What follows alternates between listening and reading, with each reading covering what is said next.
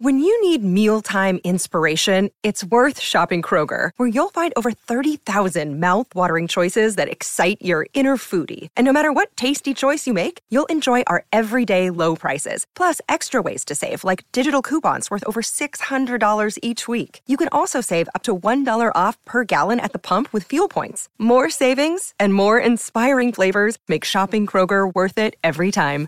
Kroger, fresh for everyone. Fuel restrictions apply. All right, everybody, and welcome back to another episode of the Big Grimmbowski. Tonight, I have with me Heidi Love from Unfiltered Rise podcast, who is going to tell me uh, about her story when she uh, born and raised into the Mormon Church. Correct? Yes, yes, born and raised. Yep, and then escaped. yeah. Took So me how are you long enough to figure it out. I'm good. How you doing? Not too terribly bad. Awesome, awesome. I It's wish the weather was better. Oh, is it raining there or Yes. something? Well, I That's mean, nice. it, yeah, it rained all day yesterday, but like today, it's just all gloomy and Ah. chilly, and uh, every you know, a lot of people are just like, "Oh, I love the seasons. I love the seasons." Uh, yeah. I'm like, "No, fuck these seasons. I don't like this shit. Uh, I don't like I, being cold. I want to move to the south." I don't like summer, so we are completely opposite. I hate summer. I I yesterday or yeah, it was yesterday when I talked to some guy about it. And I can't remember who cuz I talked to like three people yesterday. But anyway, when I was talking to them, I'm like summer's a scam. Like it's way hot and I swell up and I feel like crap. Fall's the bomb. But like raining, eh, I don't love rain, but I like snow. I like snow. I live in I, Utah. I don't. I I don't even I don't even like the snow. Mhm. We get a lot of it. I just think it's funny though, like when like Georgia or or somewhere far south like that Yeah, gets like a half an inch of snow, like a, a light dusting, and they shut the whole entire state down. They don't know. No one knows how to handle anything. They shut all the roads down, and I'm just like, Push the we panic get button. we get Yeah. like six feet of snow on average in the winter here. Right. Like that's Yep. that's normal. Oh, we get snow here. We get snow. This is actually the motto for our uh for all of our like license plates and everything used to be the greatest snow on earth because we have so many ski resorts and mountains and blah blah blah. So I get like six feet in my yard. Like Right, Eh, exactly. Oh, it's it's snow. It's snow up in this in this place for sure. It's it's a lot. Last year was a crazy winter and it lasted forever. I, even as much as I love winter, I was like over it because it was like May, and I think we still had a couple of snowstorms in the mountains, and I was like, okay, knock it off up there. Quit playing with the weather right. you know that's It- not that's not organic at all. I'm like, "Mm, stop, stop it. And then it, and then they won't let you ski anyway past a certain time frame because of the avalanches. Like it starts to slip. So Oh, I didn't even realize like that was like a, a thing. I mean, obviously it- avalanches, but I didn't think like there was like a specific like time frame where like you just like weren't allowed to be there because Yeah. like they happen more often. That's yeah, they kind of do you close it up. Yeah, they they were weird about it last year. They're like, oh, it got warm and then it got cold, so we don't know. And they just shut them down. I was like, oh, that sucks for the people that have passes, but I think they just low key were over it. I think they Right. were like, hit the button, it's enough. You know, I mean, those people usually don't work that long, so it's like a seasonal deal. But yeah, we get a lot of snow, a lot of snow here. I'm not a skier. I never got to learn, so it sucks for me. I, I did some snowboarding when I was like a teenager and stuff, and I had a lot of fun doing that, but uh not so much as an adult. No, I just my back and everything hurts already. I don't need any help. Like right. I'm, I'm always like, oh, I don't know. I mean, my husband's always like, oh, you could try again. I'm like, yeah, I just I have a hard time walking sometimes, so I I think I'm. You go ahead, take the kids. Right. No That's- kidding. That's like a young man's sport unless you're good at it. If you're good at it, if you're super good at it, and you have like nothing broken on you, go right ahead. Don't Sonny Bono, you know. Right. Like I, I'll be fine getting on my bicycle go Mhm. to a skate park and and riding around. I can still do that, no problems. And you know, I'll grind down a handrail or two or whatever. But like, Right. uh, I just that's too much coordination. It's too similar to skateboarding, and I can't Yeah. skateboard to save my life. I'm I was never coordinated enough for the whole uh, skiing. I I did, however, take out a ski instructor once, which was pretty funny. So, and all of my friends were there, so that was awesome. No, and they just laughed and laughed. We went through. I don't know what he was doing, but he was like holding my hands, and we're looking at my feet, and all of a sudden my brain like engaged, and I was like, he's looking at my feet, and I'm looking at my feet, and he's skating backward or skiing backwards who the hell's watching where we're going? Well, nobody was. So I looked up orange fence. We like went down the mountain through the fence and he lands on top of me, like on like mating position. Oh and no. yeah, I'm I just like get for me. And he just goes, That was the best wipe out of my life, man. And I was like, I'm gonna I'm literally gonna freak out if you don't get off me my husband was at the top of the mountain. He was like, "Oh, I was with my friend." I was like, "Cool, that's great. I never want to go again." Traumatized. Yeah, trauma. More trauma. Mormon trauma, ski trauma, Utah trauma. exactly. Okay. Yeah. So I have listened to part one Ooh. and part two of um awesome your your Josh. story on your podcast and um so anyone uh, who hasn't listened, definitely go and listen to that. Yes. But make sure that you do stay here and listen to what she has to say. So I'm going to let you take the wheel. All right. So should we start with uh, my beginnings or the church's beginnings?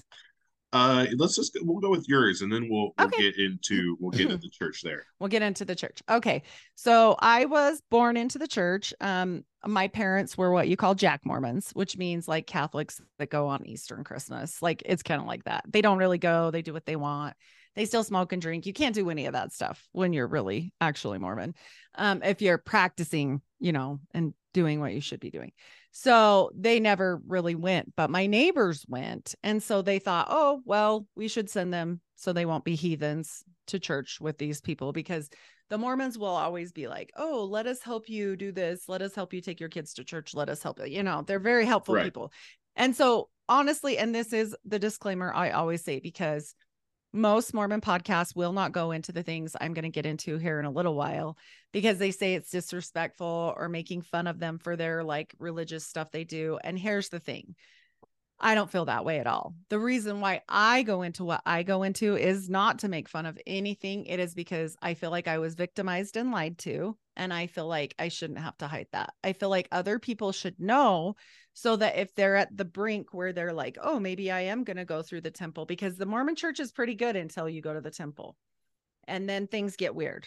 And so, but no one could talk about the temple until you go. It's like a rule. Not even your grandma will tell you what's going to happen in there. So you're just kind of thrown into it and we'll get there. But I just want people to know that this is why I talk about what I do because I still have family that are Mormon I've listened to a lot of other Mormon podcast people that are, and I'm like, no, no, they don't beat their wives like ritualistically. What is she talking about? I mean, I like how to step back and go, no, this is crazy. Like some of them are probably do, some of them probably don't. It's no different than Catholics or any other group. I mean, there, there's exactly. bad apples. Yeah. so I hate, and my asthma's in rare form. So sorry about that. Pollen's high here. we got a nice sunny day. And so, I just think that when people come on and try and make it more like, yes, I was beaten. My dad was an ass, my stepdad, but it wasn't because he was Mormon. Okay. It just, that was just like not part of my, my story about Mormonism. So I want people to know, you know what? If it wasn't for my neighbor who was a Mormon, my mom might be dead. Like she literally helped save my mom multiple times. So it's not the people in the middle. It's no different than the government or the you know, powers that be in any other big thing, you know, that's in the world, any big uh, group, like we were talking politics or whatever, like lower, like city officials probably aren't that bad of people. But if you get up to the top, top, you're probably going to meet some not really straight arrows. Okay. So, same thing with religion in any religion. So, I feel like the normal people that are in this, like, my family members or other people that I know here, because I still live in this state, which is like mostly Mormon. like I have to hide this from my neighbors that and sometimes my daughter will be like, "Oh, mom has a podcast." I'm like, no, don't tell your friends that because then you can't come play. So yeah, I'm always like, oh no, no, what did you tell her that for? But either way, whatever. I just like to get it out there that I don't think that of people. So we went with our nice neighbors who are very nice people and good people. And eh, we were baptized into the church by with my neighbor actually baptized me because you have to be worthy to like baptize. So like my dad couldn't do it or anything. At eight years old, you get baptized. The only difference between us and regular churches on the baptism is we don't get baptized for God. We get baptized into the Church of Jesus Christ of Latter day Saints, which is what they say.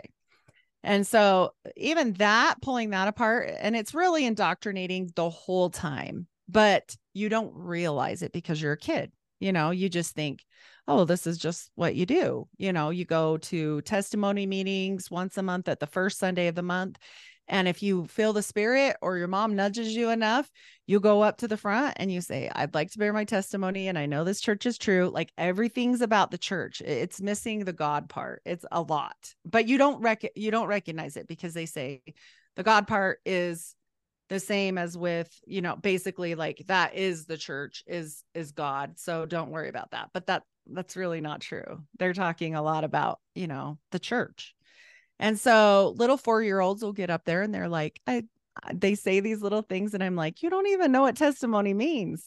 No, there's no way. You know, you're a kid, you're four. And so right. you get you get this stuff like because then everybody's like, oh, you did good. You're way to go, Johnny. You know, so I mean, it's indoctrinating that way, but it's it's not I don't feel like that's harmful necessarily. It is in the long run, but like overall are they hurting anyone at that point not really you know mm-hmm. you get into um a lot of things like later when you become a teenager that are weird um you start having bishop meetings because you can't go to the like dances they have dances for the kids that are like you have to be 14 and you you can't date till you're 16 so you kind of want to go to those dances because you're like i can't do anything else you know how am i ever going to meet a human right. so I mean, you have to go to these meetings with your bishop to like figure out if you're worthy to go. And so they ask you some really inappropriate questions like do you masturbate? Weird stuff like all kind like what do you do? Like how do you do? And you're alone you're alone in that office with that person and and now reviewing it i'm like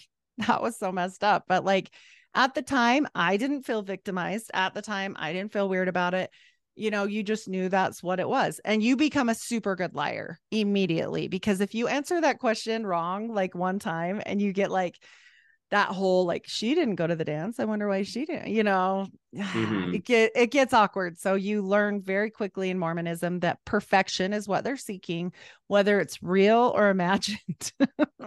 you become perfect. So it's a lot of pressure on people. I feel like this state is, I don't feel this is truth. I'm, I am a nurse. I've been a nurse 24 years. Um, we see a lot of depression and suicide rates here. It, it has to correlate. I mean, it, it, that pressure is so much and i had it a lot too as a as a mom later on in my life so anyway back to teenage years you're doing that you hook up and go to these little like young women's, young men's. You guys sometimes do group activities. So the moms go to Relief Society, the dads go to their meeting. These are all on different days of the week. Then the kids go to their meeting, then the teenagers go to their meeting, then on Sunday I'll go to a meeting. so like mm-hmm. you're busy all the time. And then once a month you have to go, you know, visiting teaching to your neighbors and you have to go do this. I mean, there's a lot of have tos. Like if you're in the Mormon church, you are not, you do not lack for things to do like li- literally you're just probably tired i mean and and sometimes that's a good thing you know sometimes for some people that like can help them pull them out of addictions or different things because you don't have time for any of that crap.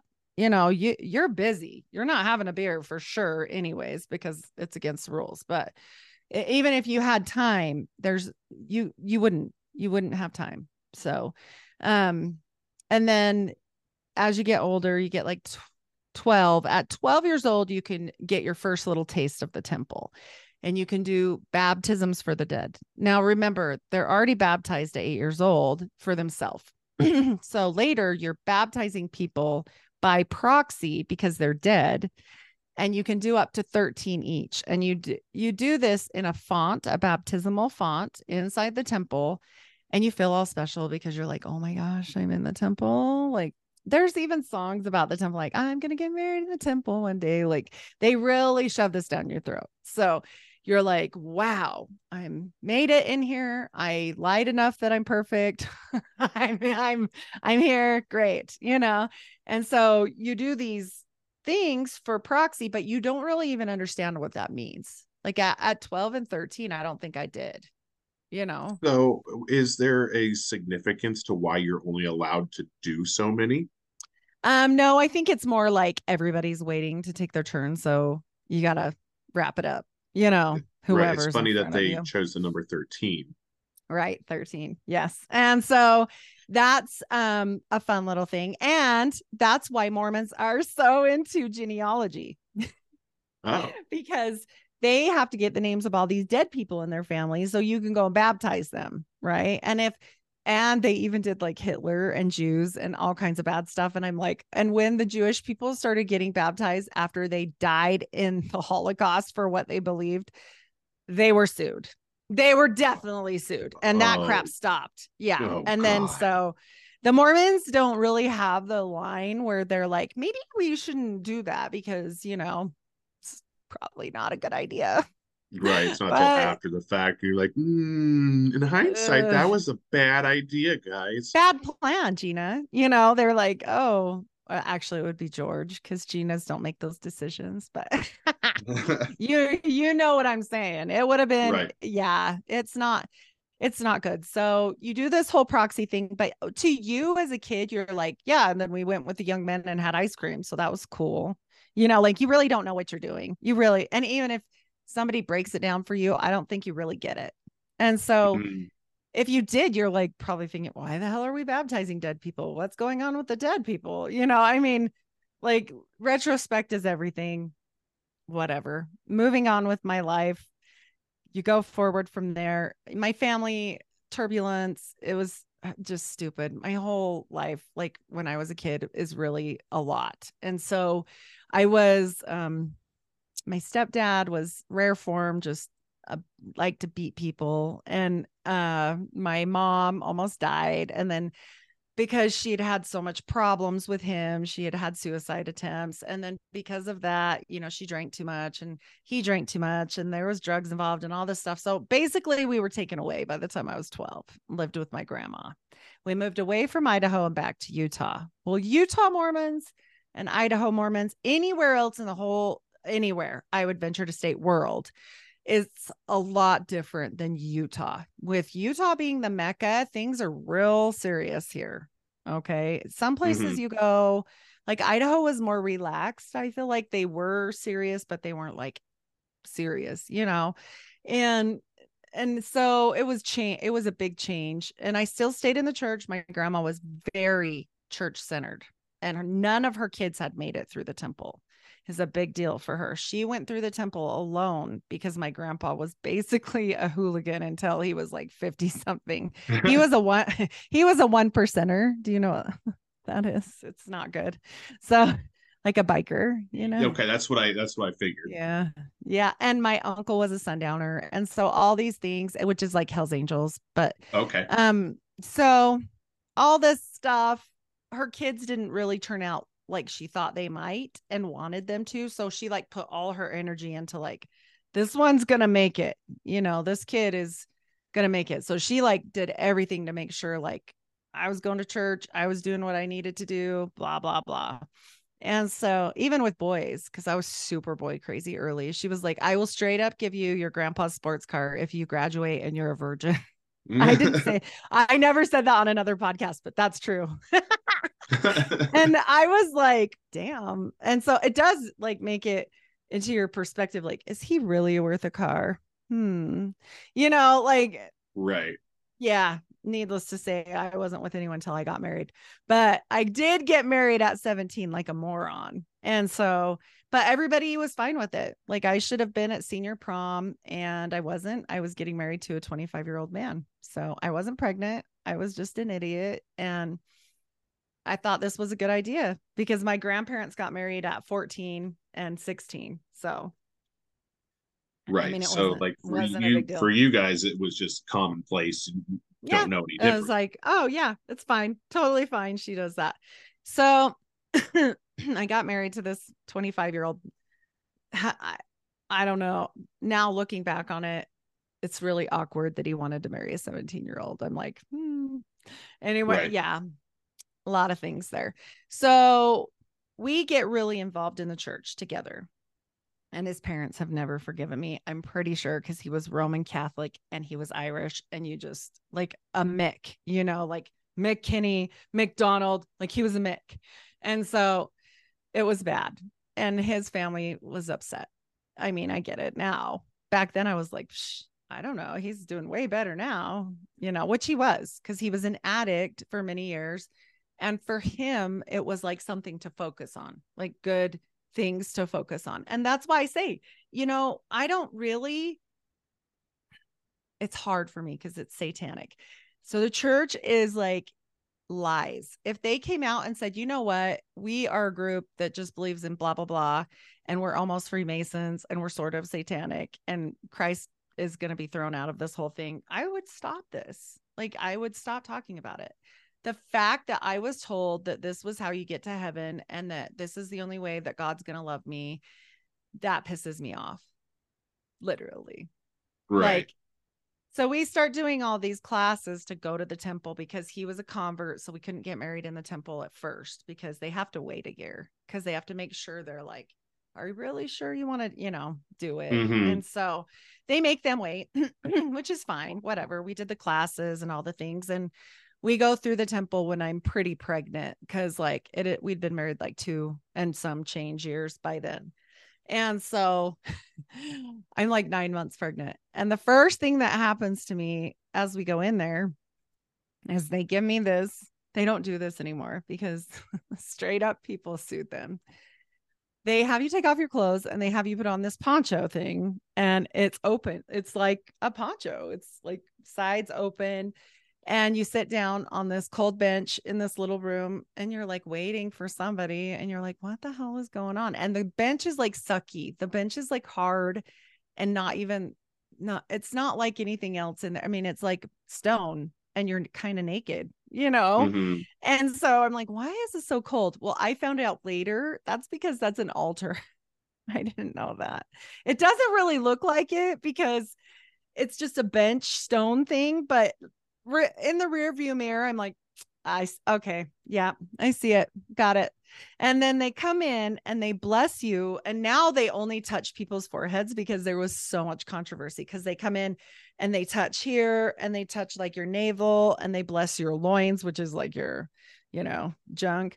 And so they do it right above that. There's no sexual weirdness, none of that. But like it's very uncomfortable. You're very, right, very probably. You're very too. uncomfortable. Yeah. And also, if you're in the Mormon church, you know that they're only people that can have the priesthood as men. Okay. The, period. End of the story. So the men do the blessings, the men hold the priesthood, the men do the stuff. That's how it is.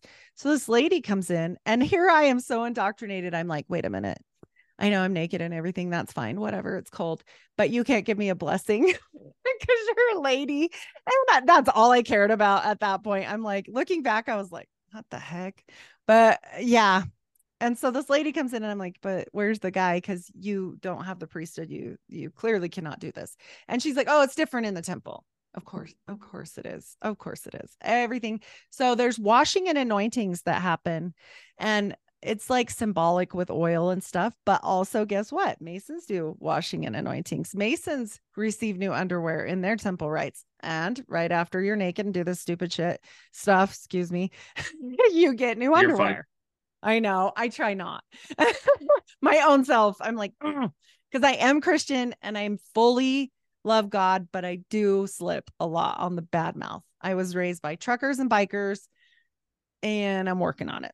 So, anyway, um then they come in and they get you all ready and you go into another room and it's it's like um all painted like the Garden of Eden. And the men sit on one side and the women sit on the other, and they do this story. And if you're in a live version of this, then it's it's like a play.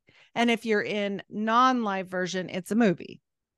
And it's hmm. all about how God created the world and all this stuff. And like, so eventually, you know, they get to Adam and Eve, and then we're kind of representative of Adam and Eve. And then it's like they have people come to an altar and they talk about like the devil coming in. And and if you're in the play part, they took it out because too many people were like spooked out that like there was a de- like a devil that would come in dressed all in black and be all weird. Now it's just like I guess they just say it like, oh, and then Lucifer came. I I don't know what they do now because I don't go anymore, thank heavens.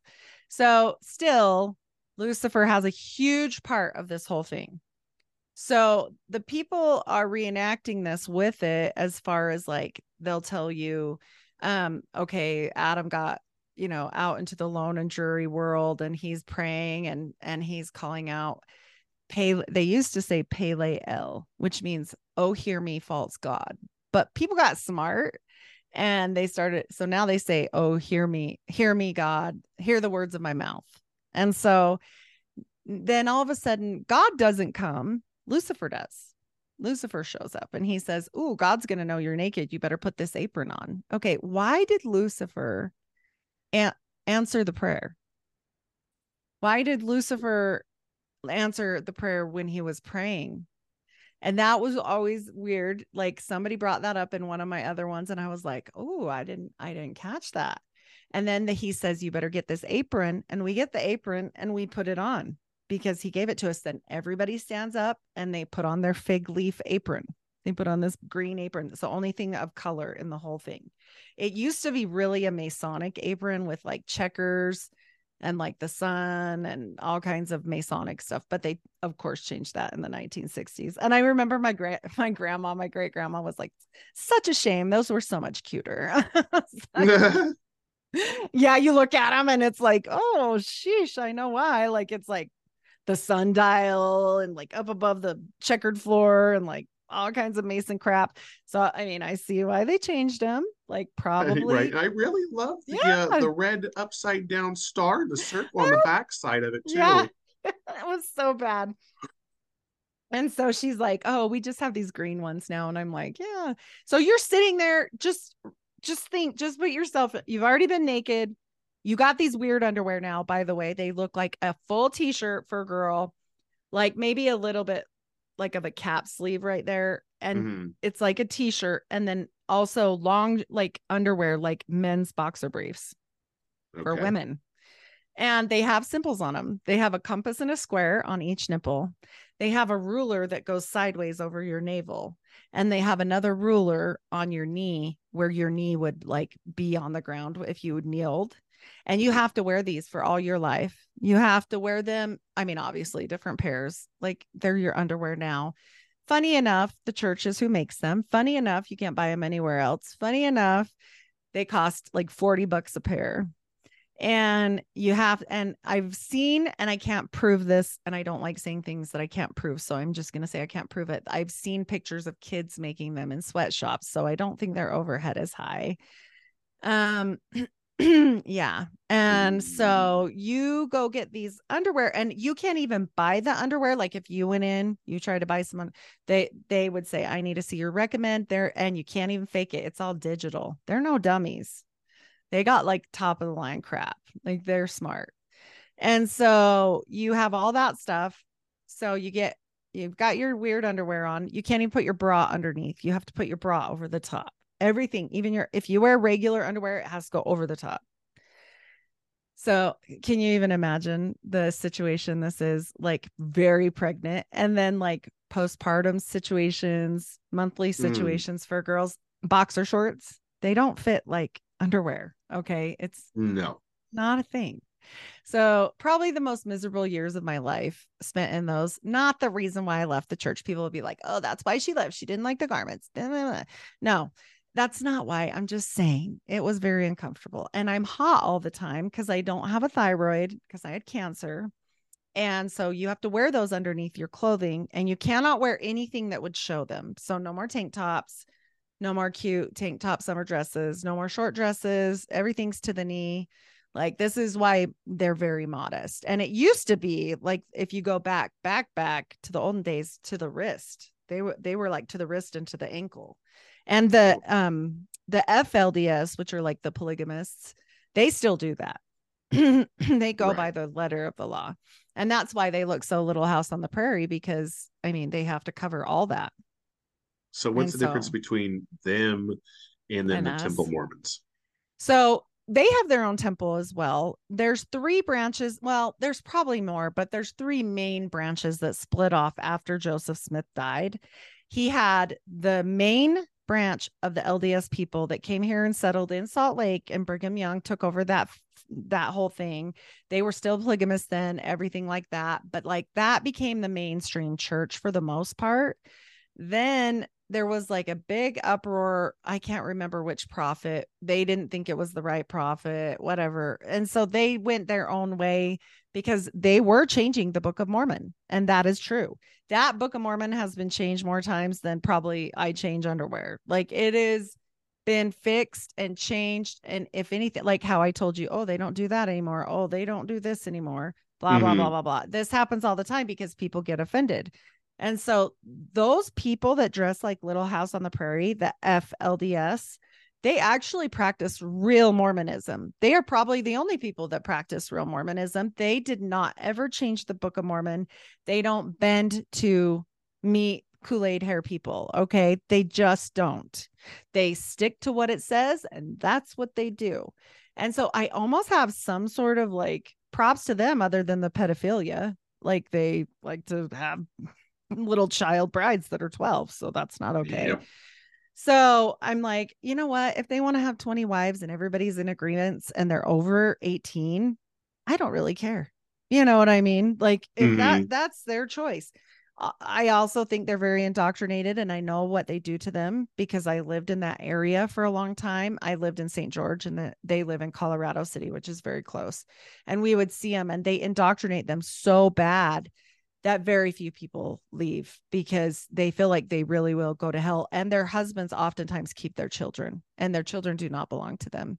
It's really hard. They have their own government. They have their own people out there. Like i mean it, it's serious. And so that's the flds the mainstream lds is the people you see come knocking on your door. The more nor- i want to say normie they're normie mormons. Like that's the normie mormons. And they practice just the mainstream Mormonism. And then there's the reorganized church, which branched off after the death of Joseph Smith because his wife Emma hated polygamy and thought it was crap. And her son started that. So she was like, Yeah, we can't, I believe in this, but we're not doing that. We're, mm-hmm. we're cutting that. Out. And I don't blame her at all. There's right. no way. I actually, we're not done with the temple part, but I will tell you this. I've said it on a couple. I actually lost my husband to a polygamist. So it's funny now. it wasn't funny. It was not funny when it happened. I kicked right. butt. Um, I did. I almost went to jail. Um, I know I shouldn't condone violence, but like sometimes people deserve violence because she knew that we were here. trying. Right. Yeah. She knew. I gave her a chance. Look, I'm willing to give anybody a chance. I I came to her woman to woman and said, "Knock it off. I know what you're doing. I'm going to call your husband. And I know he hits you. So you better cut it out because I will blow your life up. Thank you. Stop it. She was considered defective because she lost her uterus after her first child and she was the youngest wife. When you're the youngest wife, your duty is to have more babies. Mm-hmm. So she was considered to be like defective, you know, and she probably felt really horrible about it. She was still really young. She was like 23. And so I just told her, look, we're trying to work out our crap, whatever. Leave it, leave him alone. That was his secretary at his job. And she didn't leave it alone. And I told her, if I ever catch you doing that again, I will get a hold of your husband. And she, sure enough, I caught him again one time and I I grabbed the phone and I was like, hello, can I please speak to whatever his name was? I can't remember. And then she's like, oh, who's calling? And I was like, blah, blah, blah from construction company because I knew he did construction. And I was like, oh, it's about this bid. And then I was like, yeah, no, you're, and I just told him, like, your wife is sleeping with my husband. This is what's happening, blah, blah, blah. This is my name. This is his name. bye. And I could hear her screaming before I hung up the phone. So yeah, I was like, Damn. sorry, sorry, not sorry. You should leave married people alone, you know? And right. that wasn't even, I had already got to her before that. Like, and yeah, it was bad. We, I didn't go to jail because it was my friend's brother that came. he, was he was the cop and actually I feel like the boss like low key was like he walked in and saw us fighting and he turned around and walked out and I was like, everybody knows you uh-huh. deserve this. Everybody know. I mean, I wasn't trying to kill her. I was just trying to slap her around a little. You know, I was right. mad. I was really pissed. And so eventually, whatever, that that's that. But so we'll go back to the temple. We're still in the temple because we're not even close to done. That's just my I'm I'm a tangent person. I'll go You're off fine. on yeah. It's how my brain works. ADHD Same. at its finest. Yeah. Same. And then I'll catch myself where I'm just like, I start talking and I'm like, I'm getting really chatty Kathy because I'm like completely baked out of my gourd. 80... I'm just like blah blah blah blah blah yep. blah. And then I'm like, oh God, I gotta I gotta pick it back up, get it back together. Yeah. Uh, well, and I have I have organized, I think, ADHD. Like most of the time I can hone in. But if there's like a little tangent thing, then I'm like, well, I gotta tell it now because I'll forget it later. So Right, That's exactly. why tangent. Yeah. So we're still in the temple and and you lean over these um well first you finish your little ceremony. This is called your endowment session. You're getting endowed. Mm. And mm-hmm. that's kind of funny in a way, but anyway. Cuz maybe some people aren't endowed. So that no wonder they called it that, right? right because it's a very male centered freaking play thing. So then you're learning about all the signs and symbols that you need to get through to go to heaven. So they're handshakes and they're basically Masonic handshakes. That they're 100% like the same. Like one of them is called the true grip of the lion paw or something and he just changed the name, the true grip of uh the the the true sign of the nail and so he just changes the name of these. And I'll explain why, but I don't want a tangent again. So I don't know. It's hard to like keep it because it's this whole story is just all. And so, yeah, keep that in your back pocket.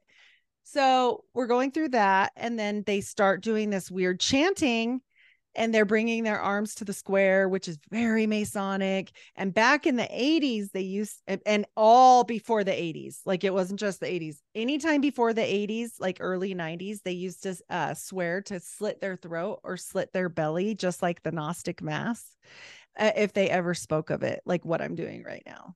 And oh. yeah, yeah. And actually, uh, New York Patriot, shout out to New York Patriot. He's amazing um he told me that at my last interview. I actually just posted that today and i was like yeah i saw that. That that's creepy. That that's weird that they do the same sorts of things. I mean because gnostic shouldn't have anything to do with joseph smith. Like i understood the masons because he was a mason. Mm-hmm. but the gnostic mass like for the oto where'd that come from? Like what? So right. yeah satanic stuff. I was like oh great i did that so and, and then they do this weird um they do a book and this is important and I do this on every podcast I do. If somebody that's Mormon comes to you cuz you're having a hard time or whatever and says, "Oh, do you want me to put your name on the temple list?" That say no. That is a book that they put all the names for the prayer requests in there, okay? Now it's a computer now. They just print it off and put it in a book, but then they go and start chanting around this book like like you wouldn't even believe. It's so creepy. And they're like saying stuff and chanting at, at the same time and saying like oh god hear the words of my mouth stuff which what remember who answered when they said that? It wasn't god. Right. The devil. So yeah. So i'm like I, I tell everyone like eh, well you can do what you want if you want your name on that book, knock yourself out. But if you're trying to get rid of weird stuff in your life, I probably wouldn't do that if I were you. Like people say that to me all the time because I'm in Utah and it's a normal thing to say to somebody, like if you're sick or had surgery. And I'm always like, oh, no, no, no, no. Don't, don't do that. Don't do that for me, please. Thank you. Right. Anyways, I mean, you can pray for me normal. Just you do it. Just you. That's great. You know, because it's, yeah. So you get done with that and then you proceed forward and this is like a really condensed. I mean, this this ceremony takes 2 hours. So if I sat here and told you word for word, we'd be here a long time. so this is the very condensed version of an endowment session. So then you go on to the next room which is a fake veil. It's curtains and you can't see behind it and there's holes in the curtains so they stick their hand through and you have to do the secret handshakes and you get a new name and you tell them your new name, which also Masons get a new name and Masons do the handshakes. And your husband goes first because God calls him by his new name and he is never to repeat it. Never. Like, not to, he can never tell me no matter what, not no mm-hmm. matter what. And that's because he's going to be called in heaven by God by that name, by this new name. And then I get called by my new name from my husband right? Because he's my God, right? So, right. Um, I also thought like, oh my gosh, I have this coolest special name. It's just for me. Like Gina over there. I like I guess I like Gina today. Gina over there doesn't have the same name as me. So I found out later, I was like, oh, I forgot my name. Crap. And so they call you call and they're like what day did you go through? And then you tell them and they're like oh don't worry it's this because everybody's name's the same on that day. Everybody got the same name. Mm-hmm. damn. I know i was mad. I was like wow okay. Here you think it's like a special thing from god and you just find out like oh let me check that. Okay no. So right. yeah. This is a thursday? K you're yep. Aaron yep and so I was Abigail. You're not supposed to say that ever, but I don't believe in this stuff anymore. And I think that it's good to just put it out because it isn't part of my life and I'm not going to accept it. So this is why I do this. And so then you do the little secret handshakes. These are to pass the sentinels and angels that protect God so that you can get through to heaven. Mm-hmm. And if you don't know them and if you forget them, then I guess I guess you don't go to heaven. So you have to go back. Then you go through the into this beautiful celestial room, which is supposed to be like heaven. And you can sit there and talk or whatever, but you're kind of done with that part. And so basically you made it to heaven, you know. And I I remember thinking like, A, that sucks. I mean, we have these new secret things, and I've never had a secret between me and my husband. Like at that point, obviously he had a lot later. But at that point, I was like, hmm, that's weird. And then also like God calls him, but not me. Like it, it's very, it's a weird situation.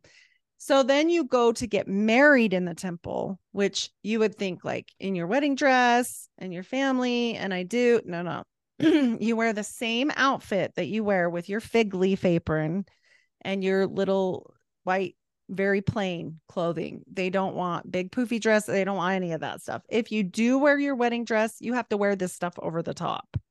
So you still wear the fig leaf, like the little robe, all the things. So yeah, and you've got the magical underwear on, and then you've got your wedding dress, and then you've got the robe, and then you've got, you know, all this. Oh, the veil, because we used to have to veil our faces because we weren't worthy to see the priesthood stuff because we were women. So you got all this stuff on. And you go to an altar and no one can come that is not uh worthy to be there. If they don't have a temple recommend they don't get to come to your wedding. Sorry. And they don't care if it's your mom. You don't get to go. No. They make no exceptions zero and what's the criteria for that then you have to be mormon you have to have gone through the temple which remember if you're a convert takes a year like it's not it's not like you can be like, "Oh, I have 3 months till a wedding and I can just go do this." No, none of that. It's going to take time. And so pay all your tithing, 10% tithing, be morally clean. I'm not saying the rules are bad. Like some of them are good. Some of those rules are like, okay, that I can understand. Yeah, people have addictions, people have this. Like I get it. Um you aren't supposed to smoke, drink. Um they have okay, a lot of people get this twisted they think you're not supposed to have caffeine. That's not true. Coca Cola is owned by the Mormons and we drink Coke. Okay. It's, it's the fact that back then they used to say no hot drinks. And the only hot drinks back then were coffee and tea. Mm. Well, so back they just have shortened it to coffee and tea. And then when i asked somebody about it that was higher up because i was like what's the deal with the coffee and tea? Like it's so weird because coke is bad for you too you know or whatever. Right. and they're like oh it's the tannic acid in there and blah blah like like joseph smith knew about this right? No it's probably like a shortage of it they just didn't want to hear people complaining that they didn't have it anymore whatever. I get it right. you're not supposed to be addicted to anything. They really push like don't be addicted to you know even Coke. Don't be addicted to anything. Don't tattoo your body. Your body is a temple. But every girl I've ever known in the Mormon church has boob job. So that's fine. Um, but yeah, it's just like it's like the Kardashians in modesty. Like it's very strange. And so everything like that it's all good for you. I get it. You have to go to church a lot. You have to um when I say pay 10%, of your earnings. I mean, after after you get your W2s and you do your um taxes, you have to take your taxes in and meet with the bishop and show them all your financials. Like this is not a joke. And if you're negative, you have you like owe the church money.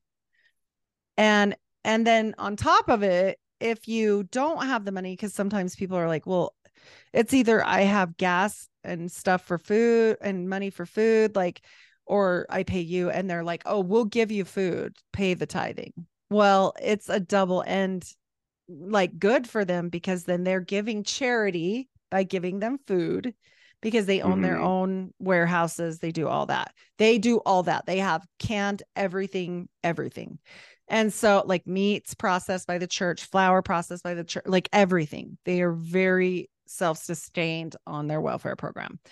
And so they'll give you that, but they'll take your money. So still it's a charitable donation that's not taxed and they gave you a charitable donation that's not taxed. So it's it's a win-win, you know. Right. And sometimes you end up with a crappy job because if you didn't do what you needed to do, then like one time we owed money and we had to be janitors for the church and like scrub toilets and stuff. Like, yeah. Mm-hmm. Yeah. And so I'm I'm not saying there's not other churches that probably do that. Maybe there is, you know, like maybe people volunteer for that or whatever. But everybody has a calling. So like some people get called to be like the teacher for the little 5-year-olds and they don't want to. Like my grandma got that calling and she was like, "I don't want to teach little kids. I don't like little kids that much. Like uh, you know, they're cute and all, but I raise my kids." But fuck and, them kids, bro. Yeah, she was like, "I don't want to do that." And you have to do it unless you have a really good reason not to do it and they give everybody a calling. So everybody in the church helps run the church because then you're helping like you don't get paid for any of this. Like the bishop over like the church which would be like a local priest he takes on everything for all of the whole church and does these interviews and all this stuff and he's like at he's literally at the church 24 hours a day basically for a long time. I mean he goes to work and then goes to the church. And they do it all for free. And this all runs itself. Like and it's all it's all free. And so it it's kind of ingenious in a way like even their library. Oh the librarians it's her calling. That's what god told her to do and they're still and so, in money and still oh, raking yeah. in money and still oh, raking. Yeah. I, that's so similar to like uh Scientology. It's fair. I think so too. And and the the only thing that's different is is they don't rule over your life with like you can't ever get married if you join the Sea Org. But they're more like, yeah, you can do whatever you want, but then we want you here to report when we tell you to. It, it's a little bit more free, mm-hmm. um, but it's still very controlled. It's still very right. controlled. I I think it's like Scientology and the Jehovah's Witnesses had a baby. That's how I feel. I mean that like the way they run it. That could that, so, I can see that. Mm-hmm. And so you know that's fine. Whatever they can do whatever they want as a as a church if they don't bring God into it. That's where I get upset. Like if you want to say you're the church of uh Masons, whatever, because that's what you're doing, then do that and I will respect it but you're you're lying to people. You're telling them they can't go to the top heaven if they don't do these but you know things. So here mm-hmm. you are getting married and you're leaning over an altar. So the altar is like sideways and he is leaning kneeling and i'm kneeling and you're holding hands over this altar. And you know some things that are dark and then they have infinity mirrors. You know what i'm talking about right? Yeah like all the way down this whole way and so you look into the infinity mirrors and you're like i'm going to be with you for time and all eternity. And what does god say in the bible? No that's not a thing. It says there is no marriage in heaven. There is no male or female in heaven. You will be as the angels. The angels don't have wives. That's why they freaking came down here and got in deep crap with god. We they're not supposed to procreate. They're not supposed to have sex. They're not supposed to be married that's the whole point of the angel story of why they got in trouble okay yep. so i'm like all right whatever you really believe that and i feel like that in itself was so powerful and i think i think he got this part now i'll get into what i think about what happened with him but that particular piece he saw his wife lose a lot of children and he saw his mother lose children. And I'm sure he saw the heartbreak in them. And I think it was maybe like a, like, this will help. Maybe this will help, you know? And then mm-hmm. look at how wonderful it works. If you go talk to somebody that's lost their child and you're like, you will be with them in heaven if you do these things, people are going to do the things, you know?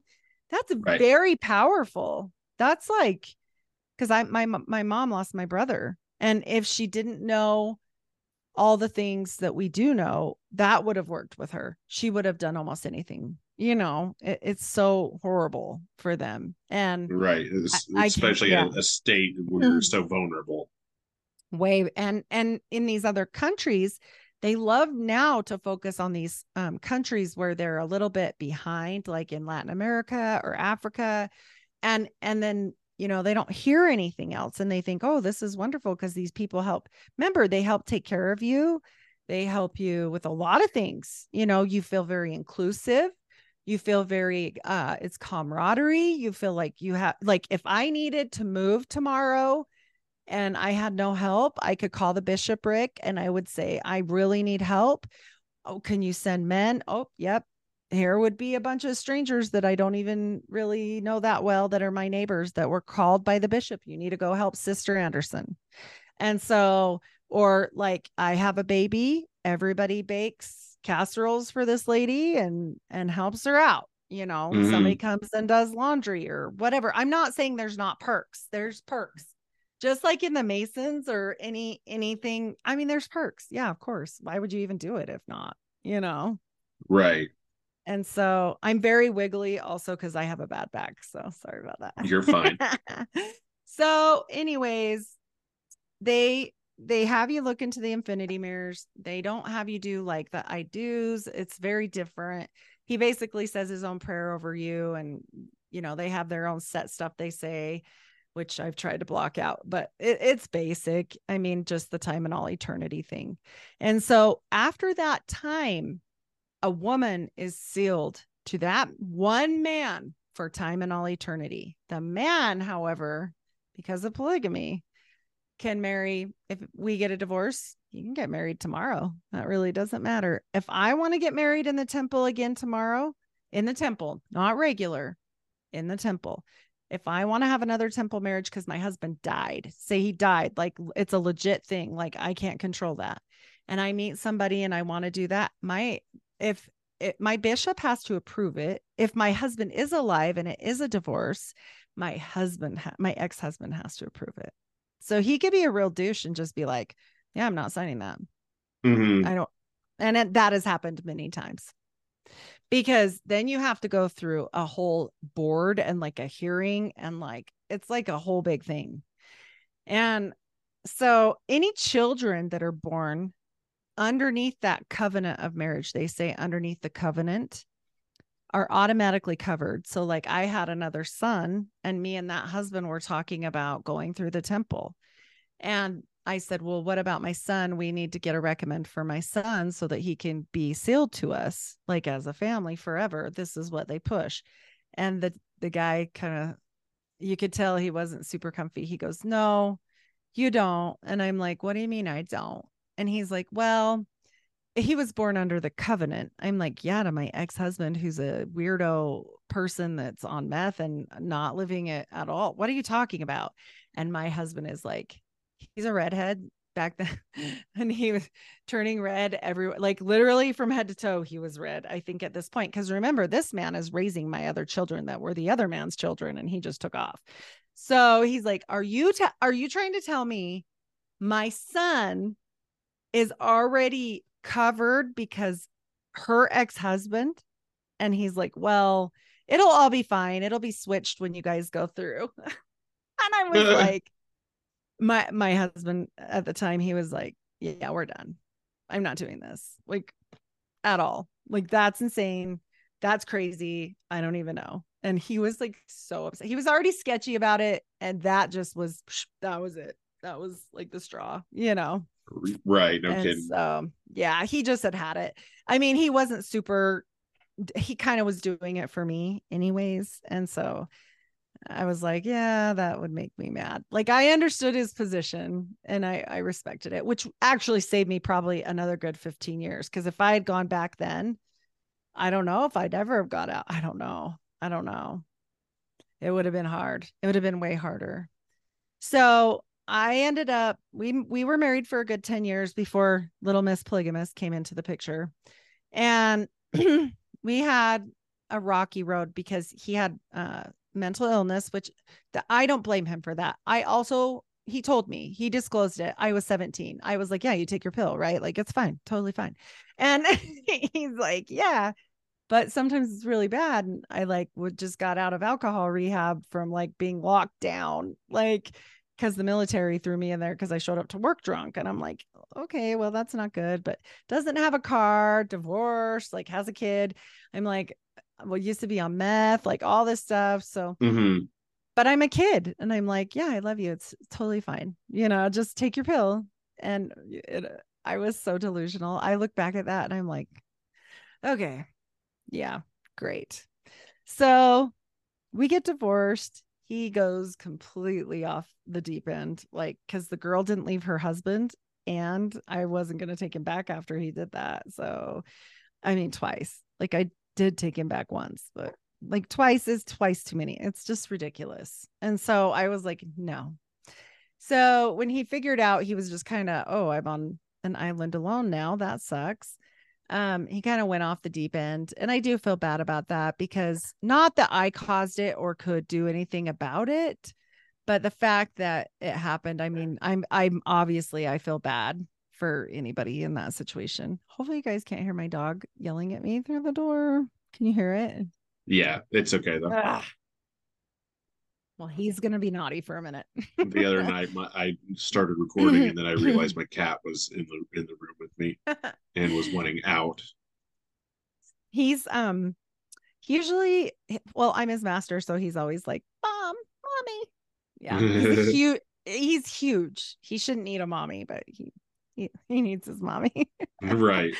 So yeah, it's one of those things. But so he does have a really rough go of it. And like I said, I'm not heartless. Like that was horrible. Like I wouldn't wish that on anybody. You know, I mean, mm-hmm. it was sad and yucky. And yeah. So he goes off the deep end. I get remarried and I'm still 100% all about the church. Like and my family is, my grandma is. And I remember after I went through the temple, I said, Grandma, what the hell were we doing? what the hell was that? You know, somebody could have told me. She's like, Oh, we can't tell. Da, da, da, I'm like, Yeah, but that was a lot. Like, that was, and she just looked at me and she's like, You'll get used to it. And that was my answer. And I was like, I don't think I'm going to get used to it, you know? And I never did. So after you go through for yourself, here comes the dead people again.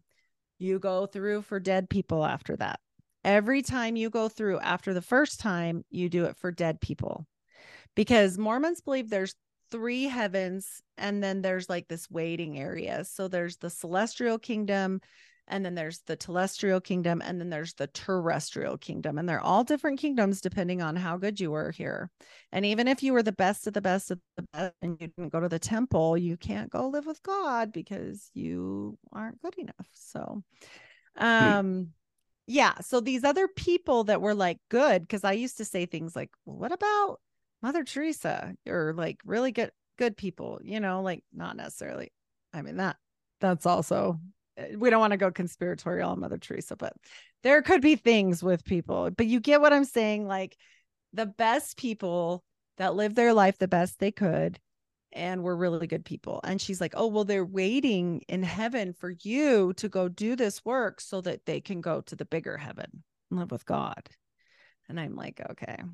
So it was so creepy for me that, and then it, you practice the handshakes and all the things. So it helps put it in your brain, you know? Right. And so that you can remember it for when you die.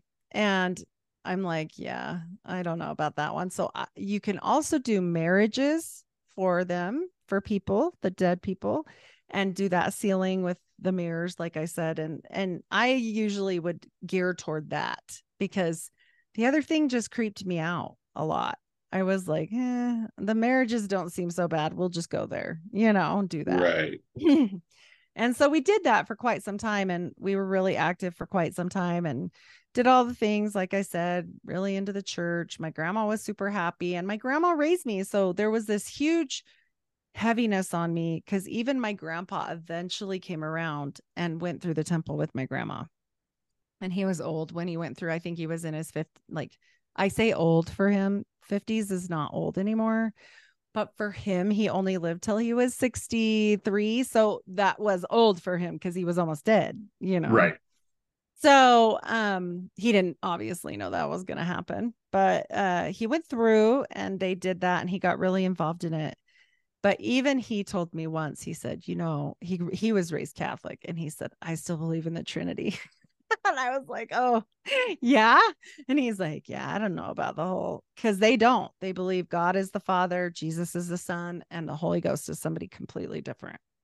And so jesus was here he was born of flesh like a man. Like they believe that like basically like God had sex with Mary. Like really. Right. Yeah, not like just divine, you know. Mm-hmm. So that that was something else that Mormons believe that most people do not believe. Um and then so yeah, that's that's a, another weird thing that they believe. So I I was very into that and then my grandpa dies and then after my grandpa died, I felt so responsible for my grandma because I mean, he died so young and it sucked and it was rapid. It was cancer. I think we only had like three weeks to figure everything out and it was just so bad. And so then she had lost a son. She had had all this bad stuff happen and it was all really bad.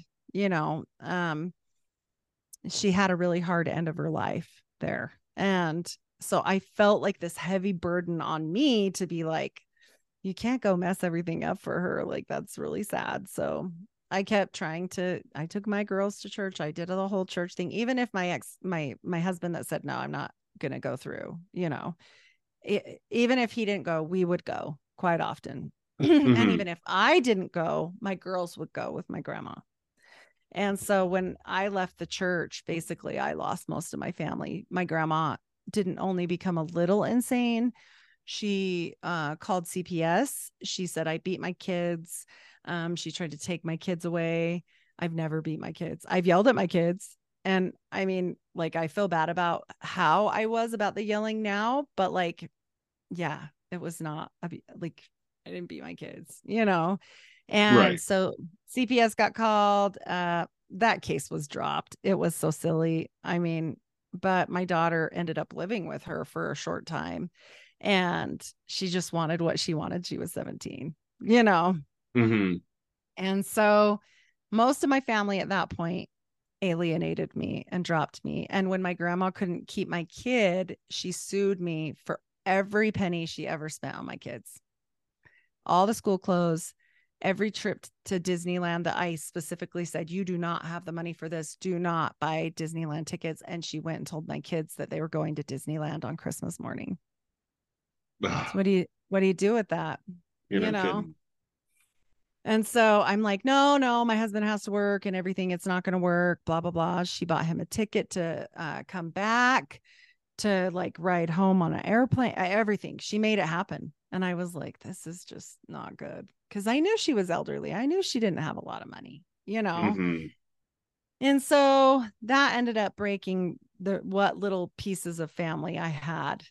left basically off other than my mom my mom had already left the church and became um, a non-denominational christian and they were so mean about it like oh you go into your rock and roll jesus church today and like really rude stuff and mormons are like that they're like really snarky that way like i remember one time one of our kids was getting baptized and i was like we should invite uh, other people in the family you know and my husband's like don't because his family's really LDS. And I remember saying to them, Well, she's getting baptized, you know, on Sunday. And they looked at me and said, Baptized to what? And I was like, God. and right. they were like, Oh, you know, because they get baptized to the church. So, right. Uh, yeah. So that's basically my life kind of in a nutshell for that. After that, I left. I found my own way. I definitely found God. It took a long time to get some of these curses off of me. And I don't still feel they're 100% gone. Like even in my ancestry DNA profile, it says Mormon settler. I mean, like it, it's deep. It's deep in my stuff. Like my family names are high up. My my people are high up. And it's just one of those things you have to deal with constantly. I don't think that it ever fully goes away. I think you have to just keep fighting it. You know, I don't know. Right. So, so, so then what do you what are you believing? What do you believe now? So I just only believe in the Bible and I believe in the Trinity and I don't believe in man. I don't believe in any church. I don't believe, I mean, I, do I think you could go to a church that's non-denominational and worship with others and have a nice time and and you know, have a good service? Sure. I'll never belong to another church, like belong, like I am a patron of this church, period, because I belong to God. I don't belong to a man. I don't belong to any of that crap. He doesn't live in buildings. He tells us this. Mm-hmm. If I mm-hmm. want to talk to God, I talk to God. There should be nothing between you and God, period. Like it's not it's not meant to be that way and i think the people that don't feel that feel really alienated sometimes uh, by religion and never feel the whole the whole thing which is so sad and in mormonism the grace card is so not there like they're very hard on people right. And i was i was catholic. I was born and raised in, into the church and i stopped going when i was 18 and i just you know there was things to me that i just i i wasn't about it. It just yep. it didn't it didn't suit me. I just i i knew that things just was like i don't feel it. So like because of that i end up having you know problems for uh, you know some time with you know you know faith and and spirituality and things like that. So i'm sitting here and i'm just like you know it wasn't until recently when i'm starting to like come across that okay all this stuff that i started believing with the metaphysical and mm-hmm. and stuff like that and it's like it it all connects. Oh yeah. Every single every single bit of it. Like i can sit here with my pendulum and do pendulum work and it's not some demonic satanic thing that I'm doing and I can still sit here and believe in God and be able to you know be a, a good person and you know and, and, love everybody in the world and all this stuff but still have these you know these these ties that a lot of people would you know consider bad well, and I think that the biggest thing as a Christian is, and and this, I've got a lot of slack on this because I interviewed with a lady that was like an oracle, and people really gave me crap for it. They were like, "Well, you," and some of the some of the up and coming things I want to do are going to be poo pooed because I want to talk to specific people about John Dee. Well, you can't go talk to too many Christians that know that much about John Dee. They just don't, you know you've got to dig into the occult world to get that knowledge and that is what it is. You know i don't think that that necessarily makes anyone a bad person. I don't think mormons are a bad person. I don't think masons are a bad person. I don't think there's a lot of people that are involved in things that you could probably even maybe be a satanist and not be the worst person. I think they make you do more things and oaths but here's the problem and herein lies the problem it's none of my business to judge anyone else. Whatever they're doing, whatever they want to do, that is their journey. And all I can do is say, this is what I do. This is what I believe. This is what I'll share with you. But you should never, never do like a whole bunch of pointing because you don't know. Like I did the pointing as a Mormon and I was doing satanic stuff that I didn't know. So then what? You know, so then mm-hmm. what? And so I I think the biggest message for a Christian should be about love because Jesus said that on the cross everything was hung, you know, everything was hung on the cross and to love your neighbor as as he would love us, like to be loving to each other and that is so important that people people just don't get it. Now i 100% believe in the bible. I don't cherry pick it uh, even to flat earth. That's what got me kind of weird into that because there's a lot of biblical references to flat earth. But I'll tell you, there's this, a lot of like, biblical references, all sorts of wild stuff. I mean, you sure. can go, giants, uh, oh, aliens, and, and UFOs. I mean, the giants are real. Yeah, right. Well, I mean, there's all these different things, and I even ran across uh, a TikTok video today that just kind of was like, man, this is such a really good point, and it was talking about how in like all these old depictions mm. of things, and they they start showing one thing in particular all the time dragons mm-hmm. yep. and you know at one point in time it became to where there's like oh this is a, a, mythical creature and all this stuff but then there's all these paintings all these drawings mm-hmm. and all mm-hmm. these things and it's like okay well maybe that's not the case maybe this wasn't and these people were just mm-hmm. painting mm-hmm. and drawing what they were seeing and, yeah, you know and now these are yeah. just some sort of extinct creature that just is is no longer here. Well it's so representative of like even if you go to the whole dinosaur thing which i don't even know how i feel 100% about that but if it was in existence then that would explain it. You know the bones that they find the things that they find like sometimes you think hmm, maybe that was part of that you know but we'll never know. You know what? History is made by the winners. History is made by whoever won. They wrote the book. That's what you get. That's it's why it's not, his story.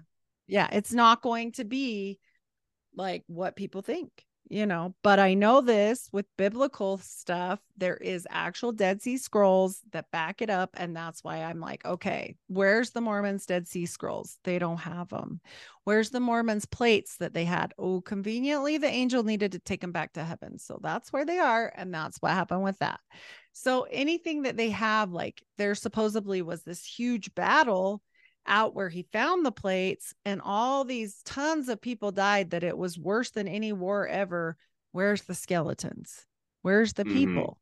Like there's nothing. I mean you can go dig up world war ii areas and you know there's gonna be dead people where they say so. Or you you know anywhere where they say where wars are whatever you can go look that up. It, it, it there's gonna be proof. There's gonna be arrowheads that proof of uh, Indian, you know, reservations or whatever back in the day, you know, not reservations, but colonies or whatever. Uh, they have no proof of anything. And that's, you know, that speaks, it speaks volumes. And they've had some pretty good sized controversies on different things like that. And, and it's interesting, but I, I think that overall, giants, it's funny you bring that up. I think that Joseph Smith and a lot of people will say this is like a hallucination. He was doing mushrooms or whatever. I don't think so because a hallucination goes away. Mm-hmm. And this went on for years for him. So when he was young, he his mom literally put out after his death in a biography that they were a part of the house of Abrac. Well, Abraxas is a demon and it's a necromancer. So, how funny that most of their stuff has to deal with death. I mean, you're doing this, these things for people that are dead. You're never doing anything for the live people except for once in their life. But you can go back 30 times a year for dead people. What kind of energy is being created there and why? Because this is all about necromancy to me and he saw an apparition. He thought it was God the Father and the Son. Okay, that's great. So did John Dee. John Dee saw an angel and he told him to do what? Write a book, right? We get the mm. Enochian alphabet from it. And what happened with the Enochian alphabet? It started a whole bunch of religions. Well, okay, let's go to Jack Parsons and L. Ron Hubbard out in the desert. What did they see? They saw an angel. And what did it do? It told them to write a book. And what did that then what happened after that? It started a religion. And now there's a religion. What did Muhammad see? Muhammad saw an angel. And what happened after that? He wrote a book. And what happened after that? He has a religion. Okay, let's have a fun one. Let's mix it up a little. What did Aleister Crowley see? He didn't see an angel, but he saw Aiwass, which was an alien. Now, he was a much darker person, so maybe the angel was able to come however it really looked because it it knew it wouldn't scare him.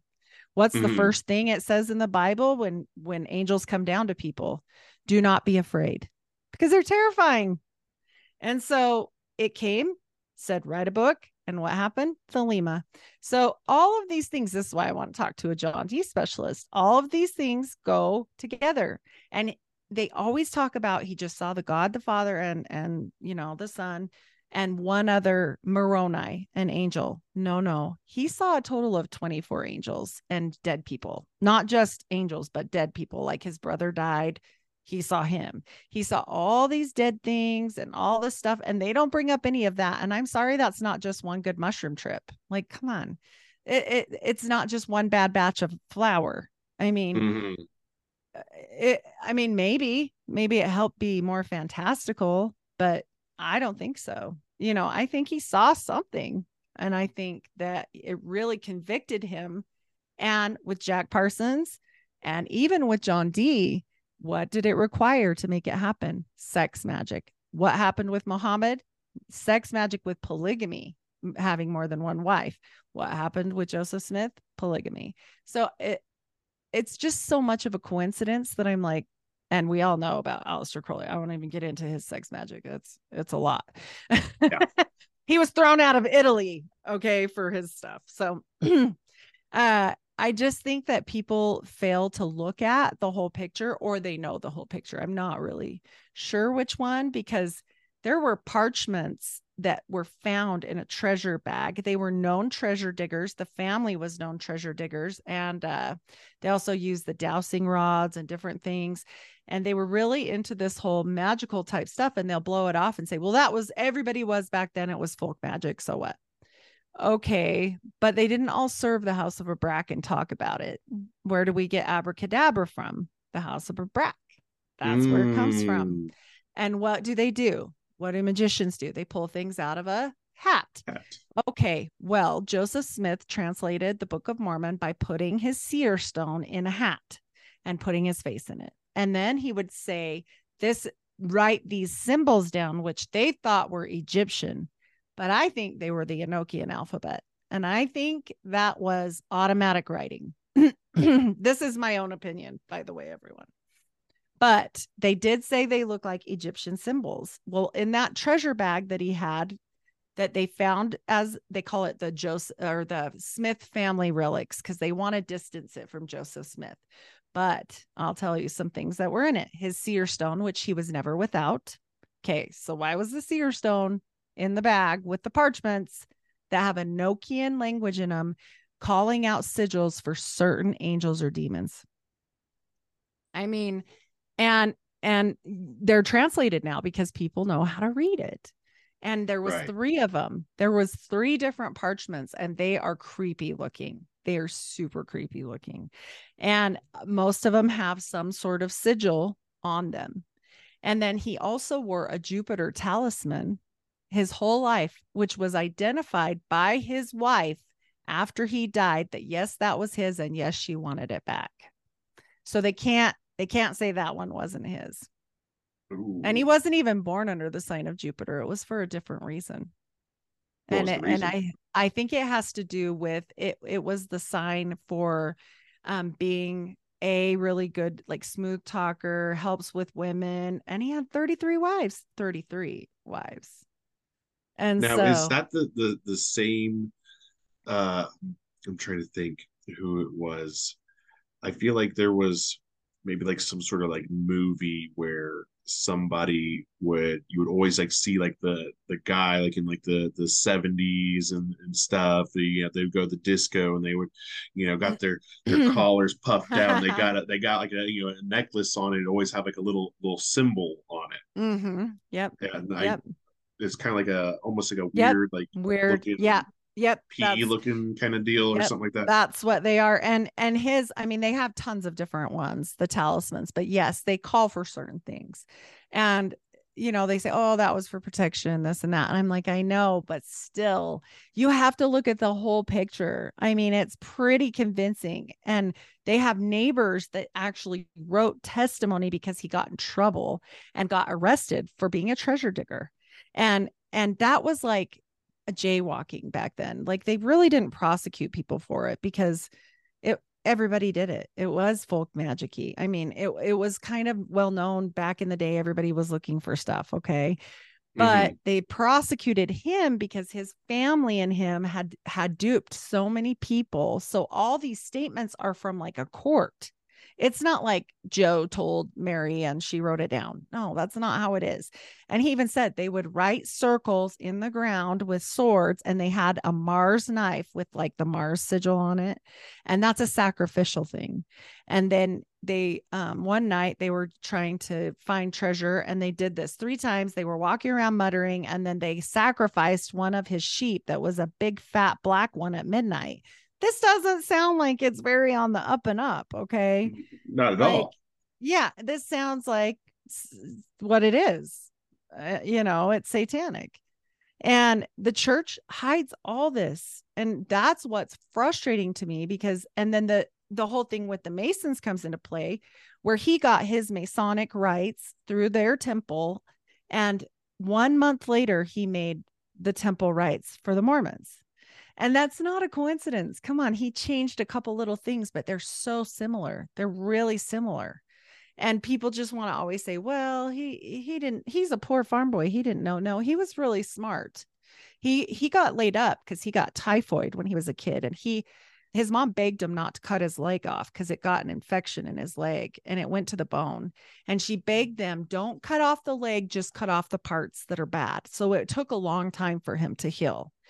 And so you're going to read every single thing in the house. If you're a poor kid that doesn't have anything, it's probably going to be the Bible, one of them. And mm-hmm. his mom was this healer. She was a known healer. She was Scottish and Irish is what his his uh, background was. They were first generation settlers here.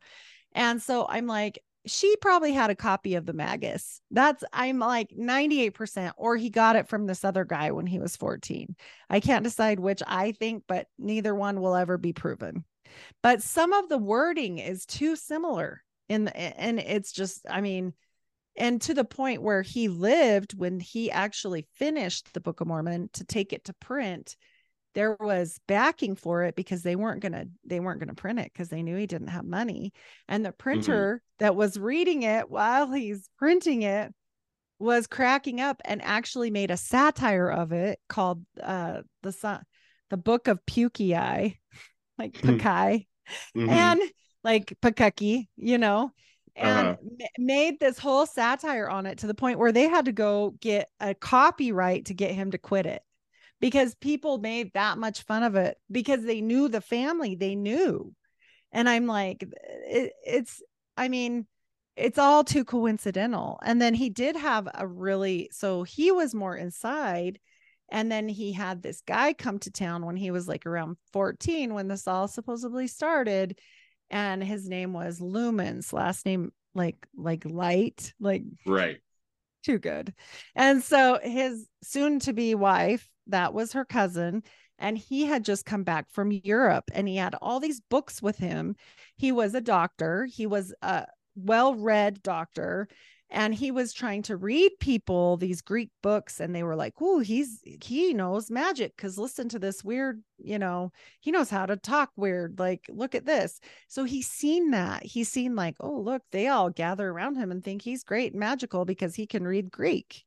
And I mean, it just plays all into it. Like, did that guy give him a copy of the Magus? I don't know. Even though Joseph had the vision when he was 14, he didn't finish with the whole Book of Mormon stuff till he was in his mid 20s, you know. So he kept saying the angels were delaying him from taking it because he wasn't worthy. The first year it was because he didn't have his brother and his brother had died. And so, of course, mm. he didn't have his brother. And it was kind of funny because the dad came out and posted this in the newspaper. So this isn't hearsay. And there's a copy of it online. People can go look at it, but of course, people won't. Um, and he wrote this big article saying, like, I would never dig up my son, and anyone that says so is a liar, blah, blah, blah. And it was just this weird article. And everybody was like, nobody said that. Like, what? And then they were like, what? And then so I think they thought maybe they had dug up a little piece of him to take to that angel or something because they were just putting out fires before in case somebody saw him messing around with that grave. I feel, but he did he did print that for no reason. There was like no rhyme or reason for it, which was so strange. And right. so you so know, a little guilty yeah. conscience there. It mm-hmm. sounds like yeah, or he was afraid somebody saw them. Right. And you know, he's like, oh, I would never do that. I would never do that. And same thing with Joseph Smith. They moved his body a whole bunch of times. And not only that, but when he did get the plates, he finally released from the angel that wouldn't give them to him. It was like in the middle of the night, close to three in the morning, all dressed in black on a hill by himself. His wife's waiting in the carriage that he just got. And he had been the virgin scryer, but now he just got married. See, just barely. And mm. so, what's the first thing he does? He doesn't go to a honeymoon. He goes to this hill to get him from the from the angel, which I believe was probably an angel, um, not of light. I didn't say that part. and I think he knew that you know he wasn't going to be a virgin anymore, so maybe he was scared that some of that power would go. You know, well, shortly after that, she had a baby almost nine months to the day. Oh, by the way, it was on the fall equinox too. Don't forget that part. in the middle of the night. Yeah. Um, oh, of course. All dressed in black. Like, so this baby's born and it's so deformed, it only lives like a couple minutes. And it, it was noted to be severely deformed, and they named it after his dead brother. And so that was his first son. And the other one was the other one's first son, the dad's first son. And what do Masons do to like rise up in ranks? Like, there's always a sacrifice. There always mm-hmm. is. And right. you a and lot of child's times already the deformed. first son. Well, and he didn't even know that, but the baby died, you know. And actually, of 11 children, only I think five of his survived. Wow. Most of them dying in infancy, which is all also makes you wonder where the hell did those babies go? Like, if you know anything about satanic anything, that's not good, you know, no. or even satanic masonry, not necessarily just brotherhood masonry. But when you get into some of the weird stuff, it gets weird. So he was a master mason. He became a mason. And then two days later, he was rose to master mason. That doesn't happen. Right.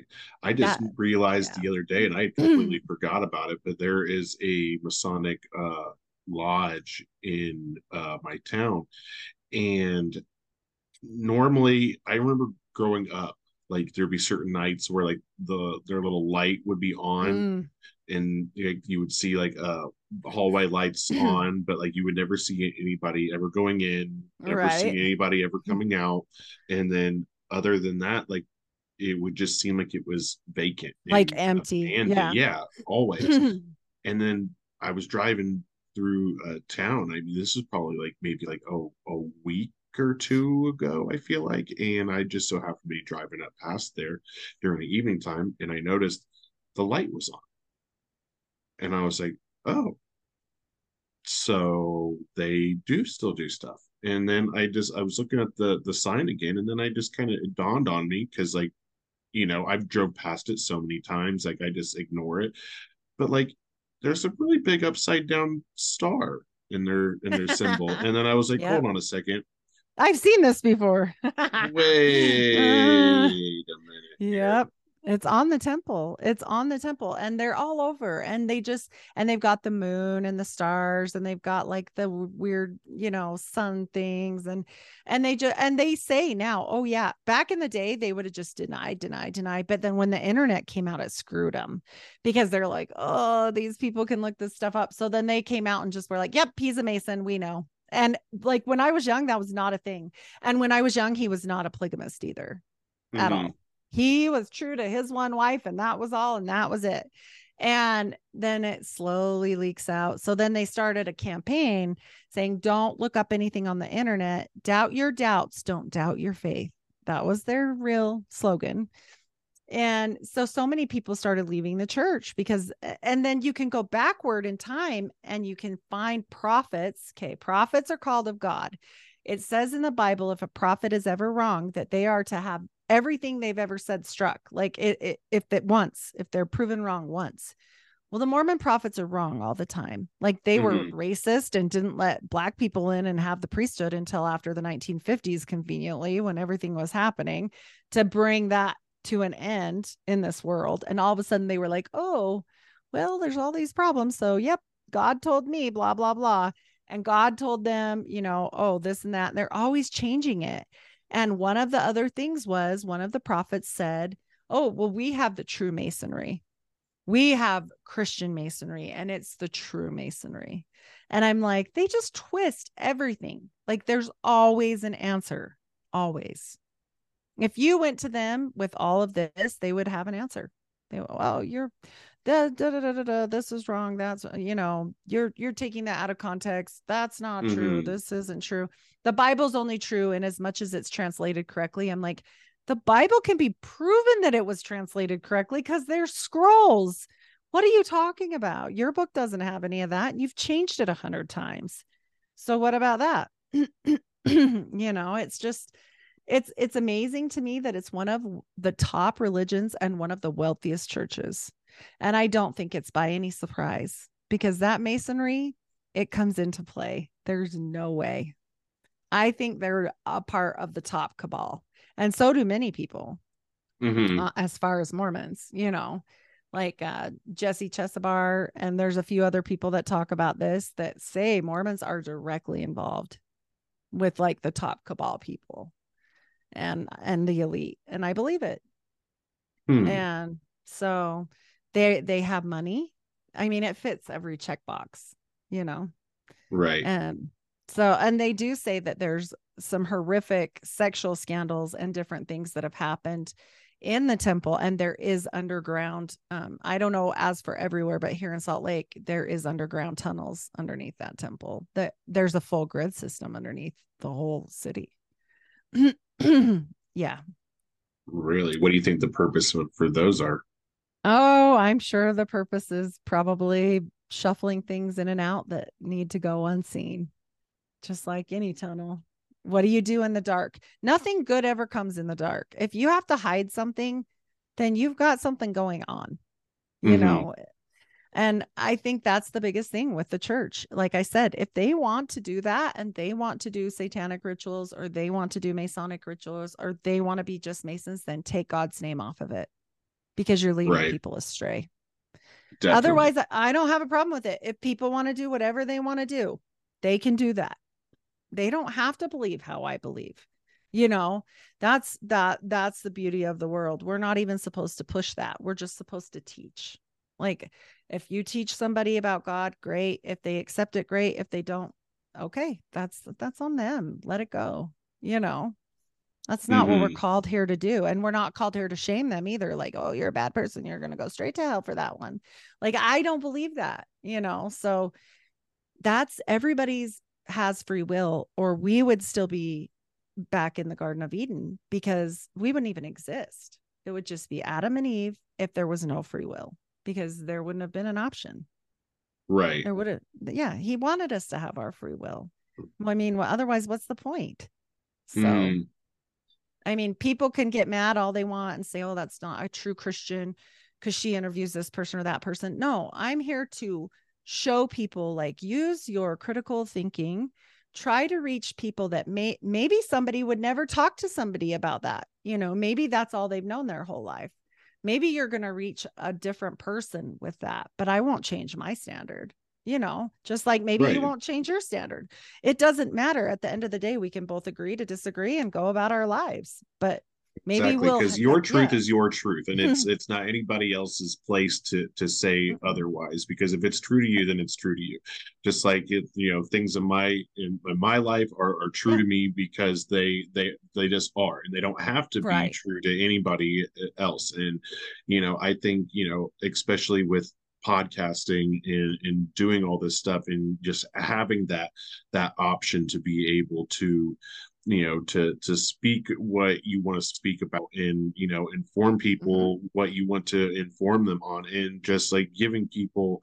information that's you know could possibly help them in the long run. Right. and that's and that's beneficial because you know again at the end of the day you know we do. We we need to love each other. We need to be there for each other and support everybody. Mm-hmm. And like one of the overall bad things that I just I've noticed with any bit of organized religion is how much judgment Mhm. comes from them. And you know, I had a I had a friend in in high school went to the same church as me, and she got pregnant when she was like 16. right So she started coming in and she started getting, you know, people were just giving her these eat shit and die looks like you were Mm. just so disgusting. scum of the earth yeah Yeah, yeah, exactly. So it got to the point where she was just like, you know, she told her parents, like, I can't do it. I can't keep going there anymore. Like I there's Right. there's no reason. And like the further along I get and the bigger my belly gets, like, you know, I'm just going to get judged even harder. I'm going to get hated on even harder. Like, you know, afterwards, and when everybody's coming up and talking to each other and this and that, you know, other families would come up to hers and like start talking to her parents and just give her like this little side eye, but never like actually like speak to her. And and what and what does it prove what does it prove at the end of the day like here's the thing a Mhm. pregnancy is an actual um manifestation of of a possible sin it's not always a sin but it, it is a manifestation of something that happened right Right. so her sin is visible whereas most of us our sins are not which is why I named my podcast Unfiltered because I refuse to filter it down for anybody. Like, if you disagree with me, that's okay. I'm fine about it. I still have a lot to teach people and a lot of teachings from the Bible and God, and I don't cherry pick it. I am true to the Bible 100%. So here's the thing that doesn't have to be judgmental, though. If I come to you as a sister and I show you something like, uh, okay, this is going to help you in your life, and I'm a positive experience for you and a positive, helpful person to you, and not a negative person on you, you're much, you're going to come to me for questions way more than you would if you, if, if I was mean about it, right? Like if I'm so pious that I'm so great, you're never going to come to me and say, Hey, what about this scripture? I don't know what this means. You know, then I can't help you. You know, if if Mhm. you had a question, like if if you needed some knowledge, if you needed something, and maybe at the end of the day you just wanted that question answered and it doesn't change a thing, but at least you felt comfortable, you know. And Right. as for your friend, at the end of the day, what would they like her to do? Because here's the thing they don't even believe in abortion. So, what would they like her to do? There's a baby in there. And at that point, her sin is irrelevant. Now it's a miracle inside of her that needs to, she needed help probably more than anything else. She Yep. probably needed love and acceptance and, and a little bit of help. You know, that doesn't teach her anything being like that. That teaches her cruelty. And she's going to get enough of that being a young mother on her own or giving the baby, whichever way you do it, you Mhm. know, it, it, but she still made the right decision. She didn't end the life, you know, Right. so why, why do that? Why make her feel guilty about the very thing you preach about? Don't kill your baby. Well, don't kill your baby. And then turn around, treat her terrible. Like, what? Why? Mhm. Why you're, you know, people want to say they're godly and they want to point their finger because you might say a curse word or you might say the wrong thing, or maybe sometimes I don't know. Maybe I'll just say, I don't know. And I'll go look it up. But at least if there's some honesty in a person, you can feel it. I mean, Mhm. it is what it is, you know. And my love for God is not is not changed if I go have a, a talk with a Satanist about John Dee. I want to know Mm-mm. what happened with that situation in my life. But does that mean anything changes for my testimony? Absolutely not. I've been through hell and back with my testimony. There's nothing that can change it at this point. Right, exactly. And you know, sometimes mm-hmm. we we have to have that that conversation with the the the opposition as it were, yeah. you know, the the other yeah. the other side. And if you can't have that open conversation with, you know, the conflicting side of what you, you know, believe in, then, you know, you you need to do some reflecting on on your on yourself. Well and they're so they're so brainwashed that they don't they forget a couple things. Aleister Crowley was a freak but here's the thing. He was also really well read okay? Not such a great writer but he was well read. As above so below applies in almost everything. So if you believe in god and angels and a hierarchy of heaven then I will promise you that there's the devil and legions and a hierarchy there too. So you better know your enemy because when it comes for you, I would rather be well informed. Period. Period. Why did yes. I know that was a demon that they were talking about? Because I informed myself. I didn't know at first, but I sure did go search it out. Mm-hmm. You know, pe- people get scared. They're like, "Oh, you're talking about demons, and that's bad." And da da da. No, I'm not afraid of any of that because I have the power to squash snakes and scorpions' heads. God says so in Jesus' name. So why should I fear that? Why should I fear the study of that? King James didn't just write the Bible, he wrote a full book on demons as well. And most people don't really. I did he not. Did. Hmm. He I think I'm, I'm gonna have to. Where where can you find that at? That Google that. It's real be very okay. careful about reading but yes and solomon did the same thing and so i'm like you you know that why would he okay he didn't write the bible like out of his brain right he just interpreted it for to enclose it in one book okay Pe- other people mm-hmm. were writers of these chapters so same thing with the demons why is it in there it's to teach us why do we need to know it to learn to protect ourselves then why do you need to know the other part? I'll ask you this. What sport do you like or play? Uh well, um it would it, BMX. I I don't I don't really do okay. like football no. or baseball. Okay, but basketball. you know about okay, you know about football. Yep. What do football people do on a team during the week if they're going to play an exceptionally hard team? What do they watch? What they're going to watch old scrimmages of what their enemy. the other team of their They'll learn their plays, know what they're going to do. Exactly. And I am going to be that Christian because I'm going to know exactly what to protect myself against and my family and other people, not just myself. Because if we are only about ourselves and our families, then we haven't really accepted the true Christ like way. That's not what it was. It, mm-hmm. it, it's not, we're supposed to have that knowledge and have all of that in us to go fight for everyone you know? Our our decision of if you go to heaven or not is not up to me. That's ridiculous. And maybe one day we'll be fighting side by side. You never know. And so i just say like you better have all your ducks in a row and have your knowledge and have your armor. Now i'm not saying for the lay person to go deep dive into this just willy-nilly because honestly there's some repercussions if you have little openings of like, oh, that looks like a fun place to go. Yeah, I don't know if I'd do it if I had a lot of vices. I would really make sure you're in a good place mentally and like not so much physically, but men- mentally to like mm-hmm. go down that journey. Not like vices is in uh, smoking or some weird thing. I'm talking about openings in your mind where something could come in, you know? Right. Um, yeah, you've got to arm yourself and that's the truth. And if we don't watch the scrimmage of our enemy, then what the heck are you going to do when you're really faced with it? I don't know. This God, Jesus is coming back. I know this for sure, but I know there's going to be a war beforehand. And I don't want to be not prepared. Like, and if it never happens in my lifetime, then so be that. But maybe it'll be for my son. Maybe I, I don't know. I don't know why God's put me on this journey. Never want to do anything like this in my whole entire life. I, I I was but a nurse. Here I am, normal as could be, like as normy as one could be. Like years ago, I would have been first in line for, you know, the 2020 solution. And I gave him the finger. I never injected one person and I never received anything. And I think that's really important for people to know because, like, I, I read these things like, I'll never trust another medical person again. I'm like, not all of us bent over, just so mm-hmm. you know. Mm-hmm. And I would never put that in another human being. Never. I would, I was ready to leave my job and walk away. Some I of us still have integrity. Yeah. Yep.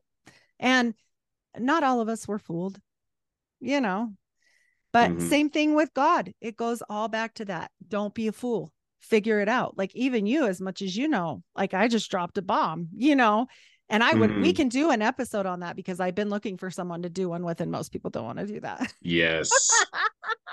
most people are like, down. you want to do what? And they're like, no, I don't want to do that. And I'm like, why? We need to talk about things. We need to explain yes. it. He I've always found yeah. inter, you know it being interesting uh you know demonologists and and how like they just are they they know all these things and they've read all these different you know books and stuff that have been written centuries ago uh, about this stuff. And it's just like you know and like another thing like I just it, it, it pisses me off that in order for like you know an exorcism to happen the the Vatican has to approve oh, it. yeah, that's bullcrap. And no, yeah, exactly. Jesus walked so around. Like, what's half of the Bible? What's three quarters of the Bible? Jesus walking around, casting things out of people. And I'm telling you this with me working where I work with mental illness, there is a good portion of people that actually have problems that are mentally ill from like no fault of their own, maybe an accident, maybe a chemical imbalance, something, whatever. There's also a good portion that look and appear to be demonized. And it's sad to me that they have to go through that because there's not enough Jesuses to cast anything out. And I'm not saying for the layperson to go do that either. I'm just saying it's sad that there isn't more where people can get help.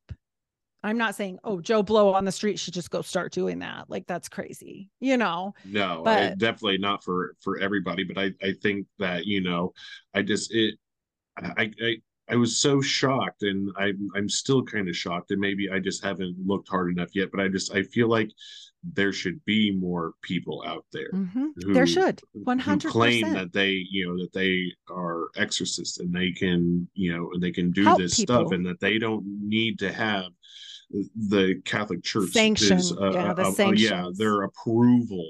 Mm-hmm. for it mm-hmm. whatsoever. like if you're able to accomplish that feat, then by all means accomplish that fucking feat and get the shit done. Exactly. And and not to be disrespectful to anybody out there that is Catholic, but you have to look at all religion like what you said. And I I'm not I'm not against them like I am Mormon stuff. And I'm only remember I'm only against them because they lie. But for Catholics, I think a lot of their their stuff was influenced at a later point by Santeria because it's really similar in some areas. And I'm not saying that they know that. I'm not saying that people that are Catholics know that. I'm not saying good people don't know that. I'm just saying, like, sometimes the top of the top, it gets kind of messed up, like we're talking about the Vatican, you know? And mm-hmm. I think as many Mormon top of the tops are bought, so are the Catholics, so are all of them. This this has to happen for the world to come about to a full fall. They all, the church has to come against us all. They're going to side with Lucifer. They're going to be part of the problem. If you read your scriptures, you already know that. And on top of that, like I said, God called King James to write that Bible and put it, not write it, but put it together. He mm-hmm. must have called him on the demon book as well. Because why the heck else was it published? Why the heck else was it made? Like, what was that about? And that got shoved under a rug.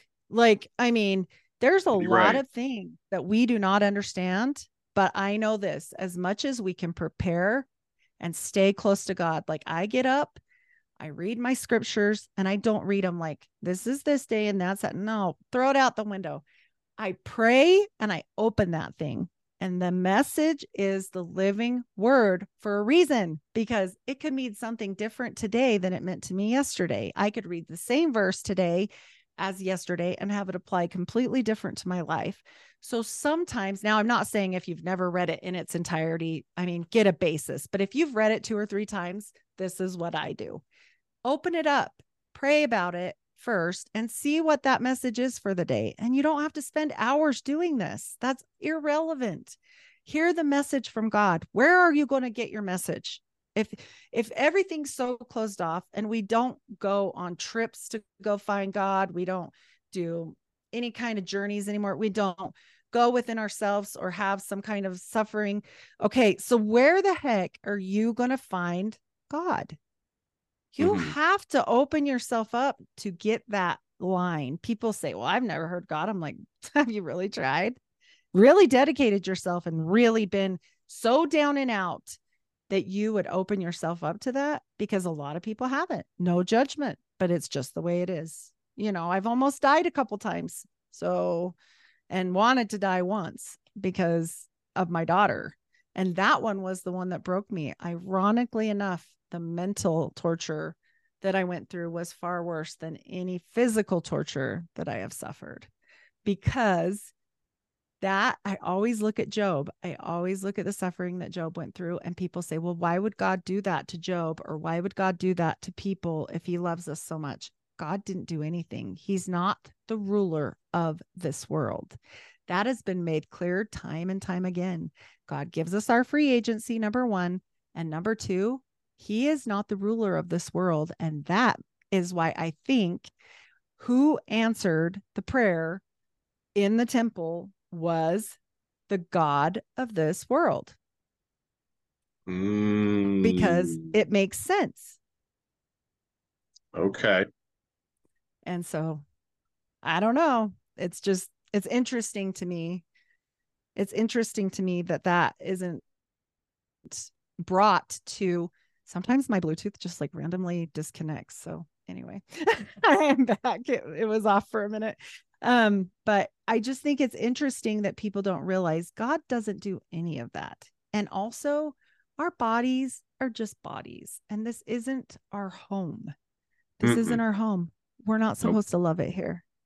Nope. You're not supposed to be so comfortable. You want to stay here like the elites that need new bodies. Like, we aren't supposed to like it that much here. I'm not saying hate your life, not saying that. I'm just saying sometimes if you're uncomfortable, it's for a reason. And it's not God's reason. That's somebody else. Mm-hmm. He was Definitely. left in charge. Yeah, he was left in charge. God is just there for when we need him and call upon him to see if we can make that better. And I know for a fact, for me, that God has helped me through things that I wouldn't have made it through. I, w- I was supposed to have died at least twice, and once was last year. I had osteomyelitis in my spinal cord. That doesn't just go away, that's a disaster. And even mm-hmm. as a nurse, I knew what I was facing. And I knew that God would have me. I like knew. I just, and I kept telling my family, can you guys just stop it? Because they were like, oh, and I get it. I mean, it was scary. And they were, I mean, this was months. I had a PICC line going to my heart. Like every, I was very sick. and I just told him, like, we got to stop this because it's just stressing me out and it's useless anyway. Whatever's meant to happen will happen. That's what's going to happen. I'm going to do my right. part, my best to, you know, eat well, uh, take the medication, do the things I'm supposed to do. And then the rest is out of your hands, which is why people are so weird about God. They don't like shit out of their hands you no, know? not at all. And we have to learn to let that go. When people say i give it to god mean it then mean it then. Let it go take a breath and figure out what exactly he can do for you. But you can't just be like i need this and i need that and i need this. How would you feel if that was you and you you never heard praise? You never saw dedication? You never saw anybody come to you unless they needed something? I don't like that. I don't like when mm-hmm. people do that to me you know, it's something to think about. Definitely, definitely. Yeah. So, did I teach you a lot about Mormons? Yes, actually, there was a lot of things I, I was not aware of um, before. Do you have any questions that you maybe saved up, or anything I, I didn't get? I do I do not off the top of my head, and that's awesome. always how that I means I did a good it job. Will, it will be it'll be later on. It will be like three yeah. days later, and then I'm like, oh my god, and then I'm gonna have you to can ask you. Send me it. Yeah, well, and I'm hoping to do that. Um, I'll do some research, and I would love to get with you and do one on that book because so few people talk about it. Yes, it, it, I just I like I mind. said, that's the first time I've ever heard anything about that. So very, very, yep. very curious. Yes, yes and then it's there. And then something else that's kind of uh kind of strange and, and funny. So I was recording an episode last night mm-hmm. and I was talking about uh, different kinds of paranormal things, um, stuff like that. Was talking about how um, I have activity in in my home.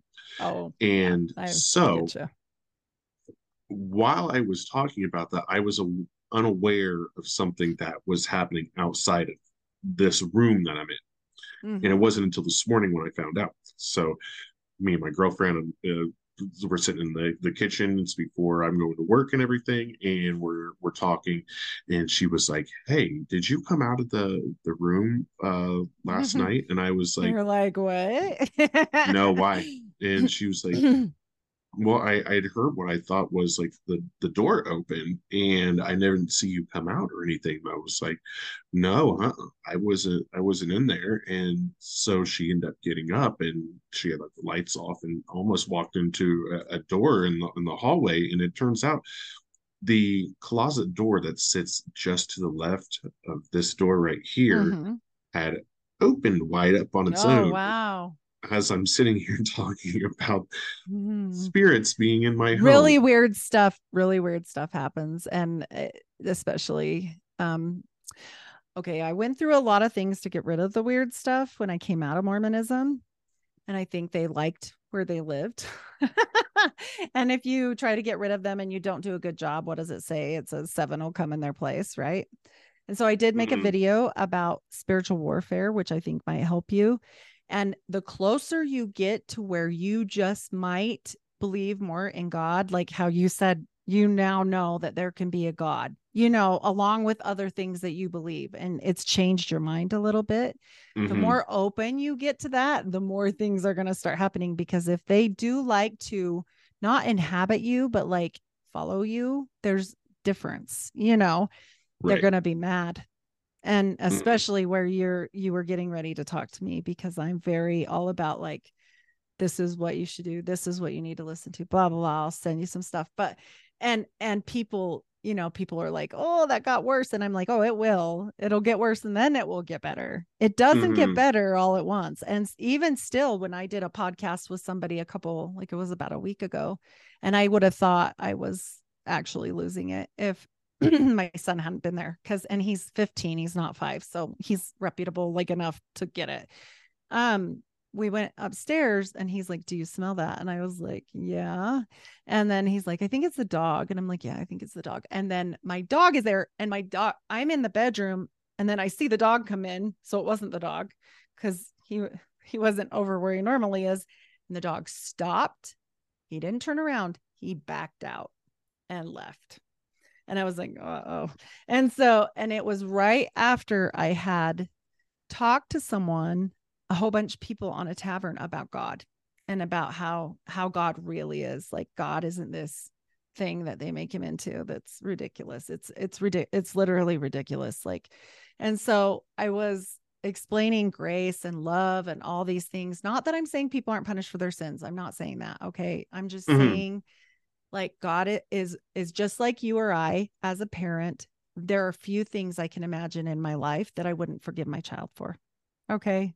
Right. It's he loves us way more than that.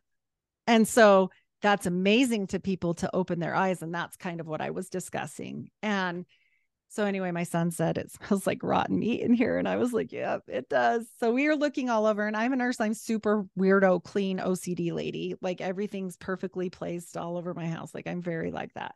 And so he's like, yeah, especially your room, because you're like wild about your room. And I mean, changing sheets every three to four days. Like I am really diligent. And so I was like looking, and as we were looking, it's moving, and I'm trying to get the dog to come back, and the dog's like, heck no, I'm not going back in there. Not, I had a jerky, a jerky treat, duck jerky. He loves duck jerky. He was like, no way, no way. He would not come mm. back in that mm. room. And then we started praying and praying, and then it finally stopped. But then my dog finally came back in the room, went straight to a chair, and that smell was everywhere on that chair, but not just the chair. below the chair, like on the dress that was hanging on the chair, on the shoes underneath the chair. Like it wasn't just one spot, like on a bad chair or something. And right. it was literally, my son looked at me and he goes, It's literally like it sat there. And I was like, So yeah, we're just praying. Yeah, we're not gonna go there. Sounds yeah. like that. and uh, so what I'm telling you is if you're opening your mind more to being more, you know, accepting of God, it's gonna it probably will ramp up because Oh yeah, and even even before that, over the the weekend, um, I was to go uh, onto a podcast Sunday night, and when we had got on there, we started having issue after issue, and it was just like you know we started having issues to where like you know only one person in, in the group I remember was, you telling me that. was able to you know was having to hear it and, and everything. So we end up calling it at night Monday night instead. And like I walked out and I immediately sat down and I just kind of started laughing. And I'm just like there was something what is going on? Yeah clearly fucking with shit trying well, to not get this to know, come out the devil is um has dominion over the airways. So that's part of what he has dominion over. He has dominion over specific things and people need to like understand those things so that they can better prepare themselves. So before you go on air say in god's name in jesus christ's name i take dominion over my airways over my electrical things blah blah blah. Because honestly and you'll notice like if you sit down to study the Bible or watch a Bible something, you'll get a thousand distractions, but you can watch TV all day and never get a one. But then if you start doing something that's God centered, it doesn't have to be just studying the Bible. It could be a, a song you put on to worship or whatever. And you'll notice like, oh, you'll get a phone call. Oh, the dog will bark. Oh, the kids need something. Oh, you know, blah, blah, blah, blah. And and it's all distraction. It's all a distraction. So definitely, definitely. I would definitely pray, pray lots. All right. we'll do. Anyways, we are about two yep. and a half hours now. So I figure this is probably wow. a good, a good That's awesome. stopping point for yeah, us. for sure. So uh, again, yeah, I think we've covered tell it. everybody where they can find you at and all the things all the that things. they want to they want to listen to you, get into touch with you, whatever yep. it may be. Awesome. So I am at the Unfiltered Rise on all of the socials on uh, Instagram. Most most of the time, I do have a TikTok. I have I'm on all the platforms, Spotify. Uh, let's see what else. iHeartRadio. I'm on Apple. I'm on all the things in YouTube. All the all the big ones, all the little ones. So you should be able to find me there at unfiltered rise and also um, my email is unfilteredrise at gmail.com if you have a story you'd like to share with me or get in touch with me that is how you do that so awesome and it was great having you on i can't good. wait to have yes. you on again we'll do we'll it definitely do this this demon we'll book we'll just get yep. that completely lit. That we'll teach people great. how to be armed because nobody is coming to save you like they did in Jesus's day. Nobody does exactly. it anymore. Exactly. Nope, so, not at all. Let's arm well, up some people. exactly. All right, guys, and that will end tonight's episode of the Big Grimmbowski. Stay weird, y'all.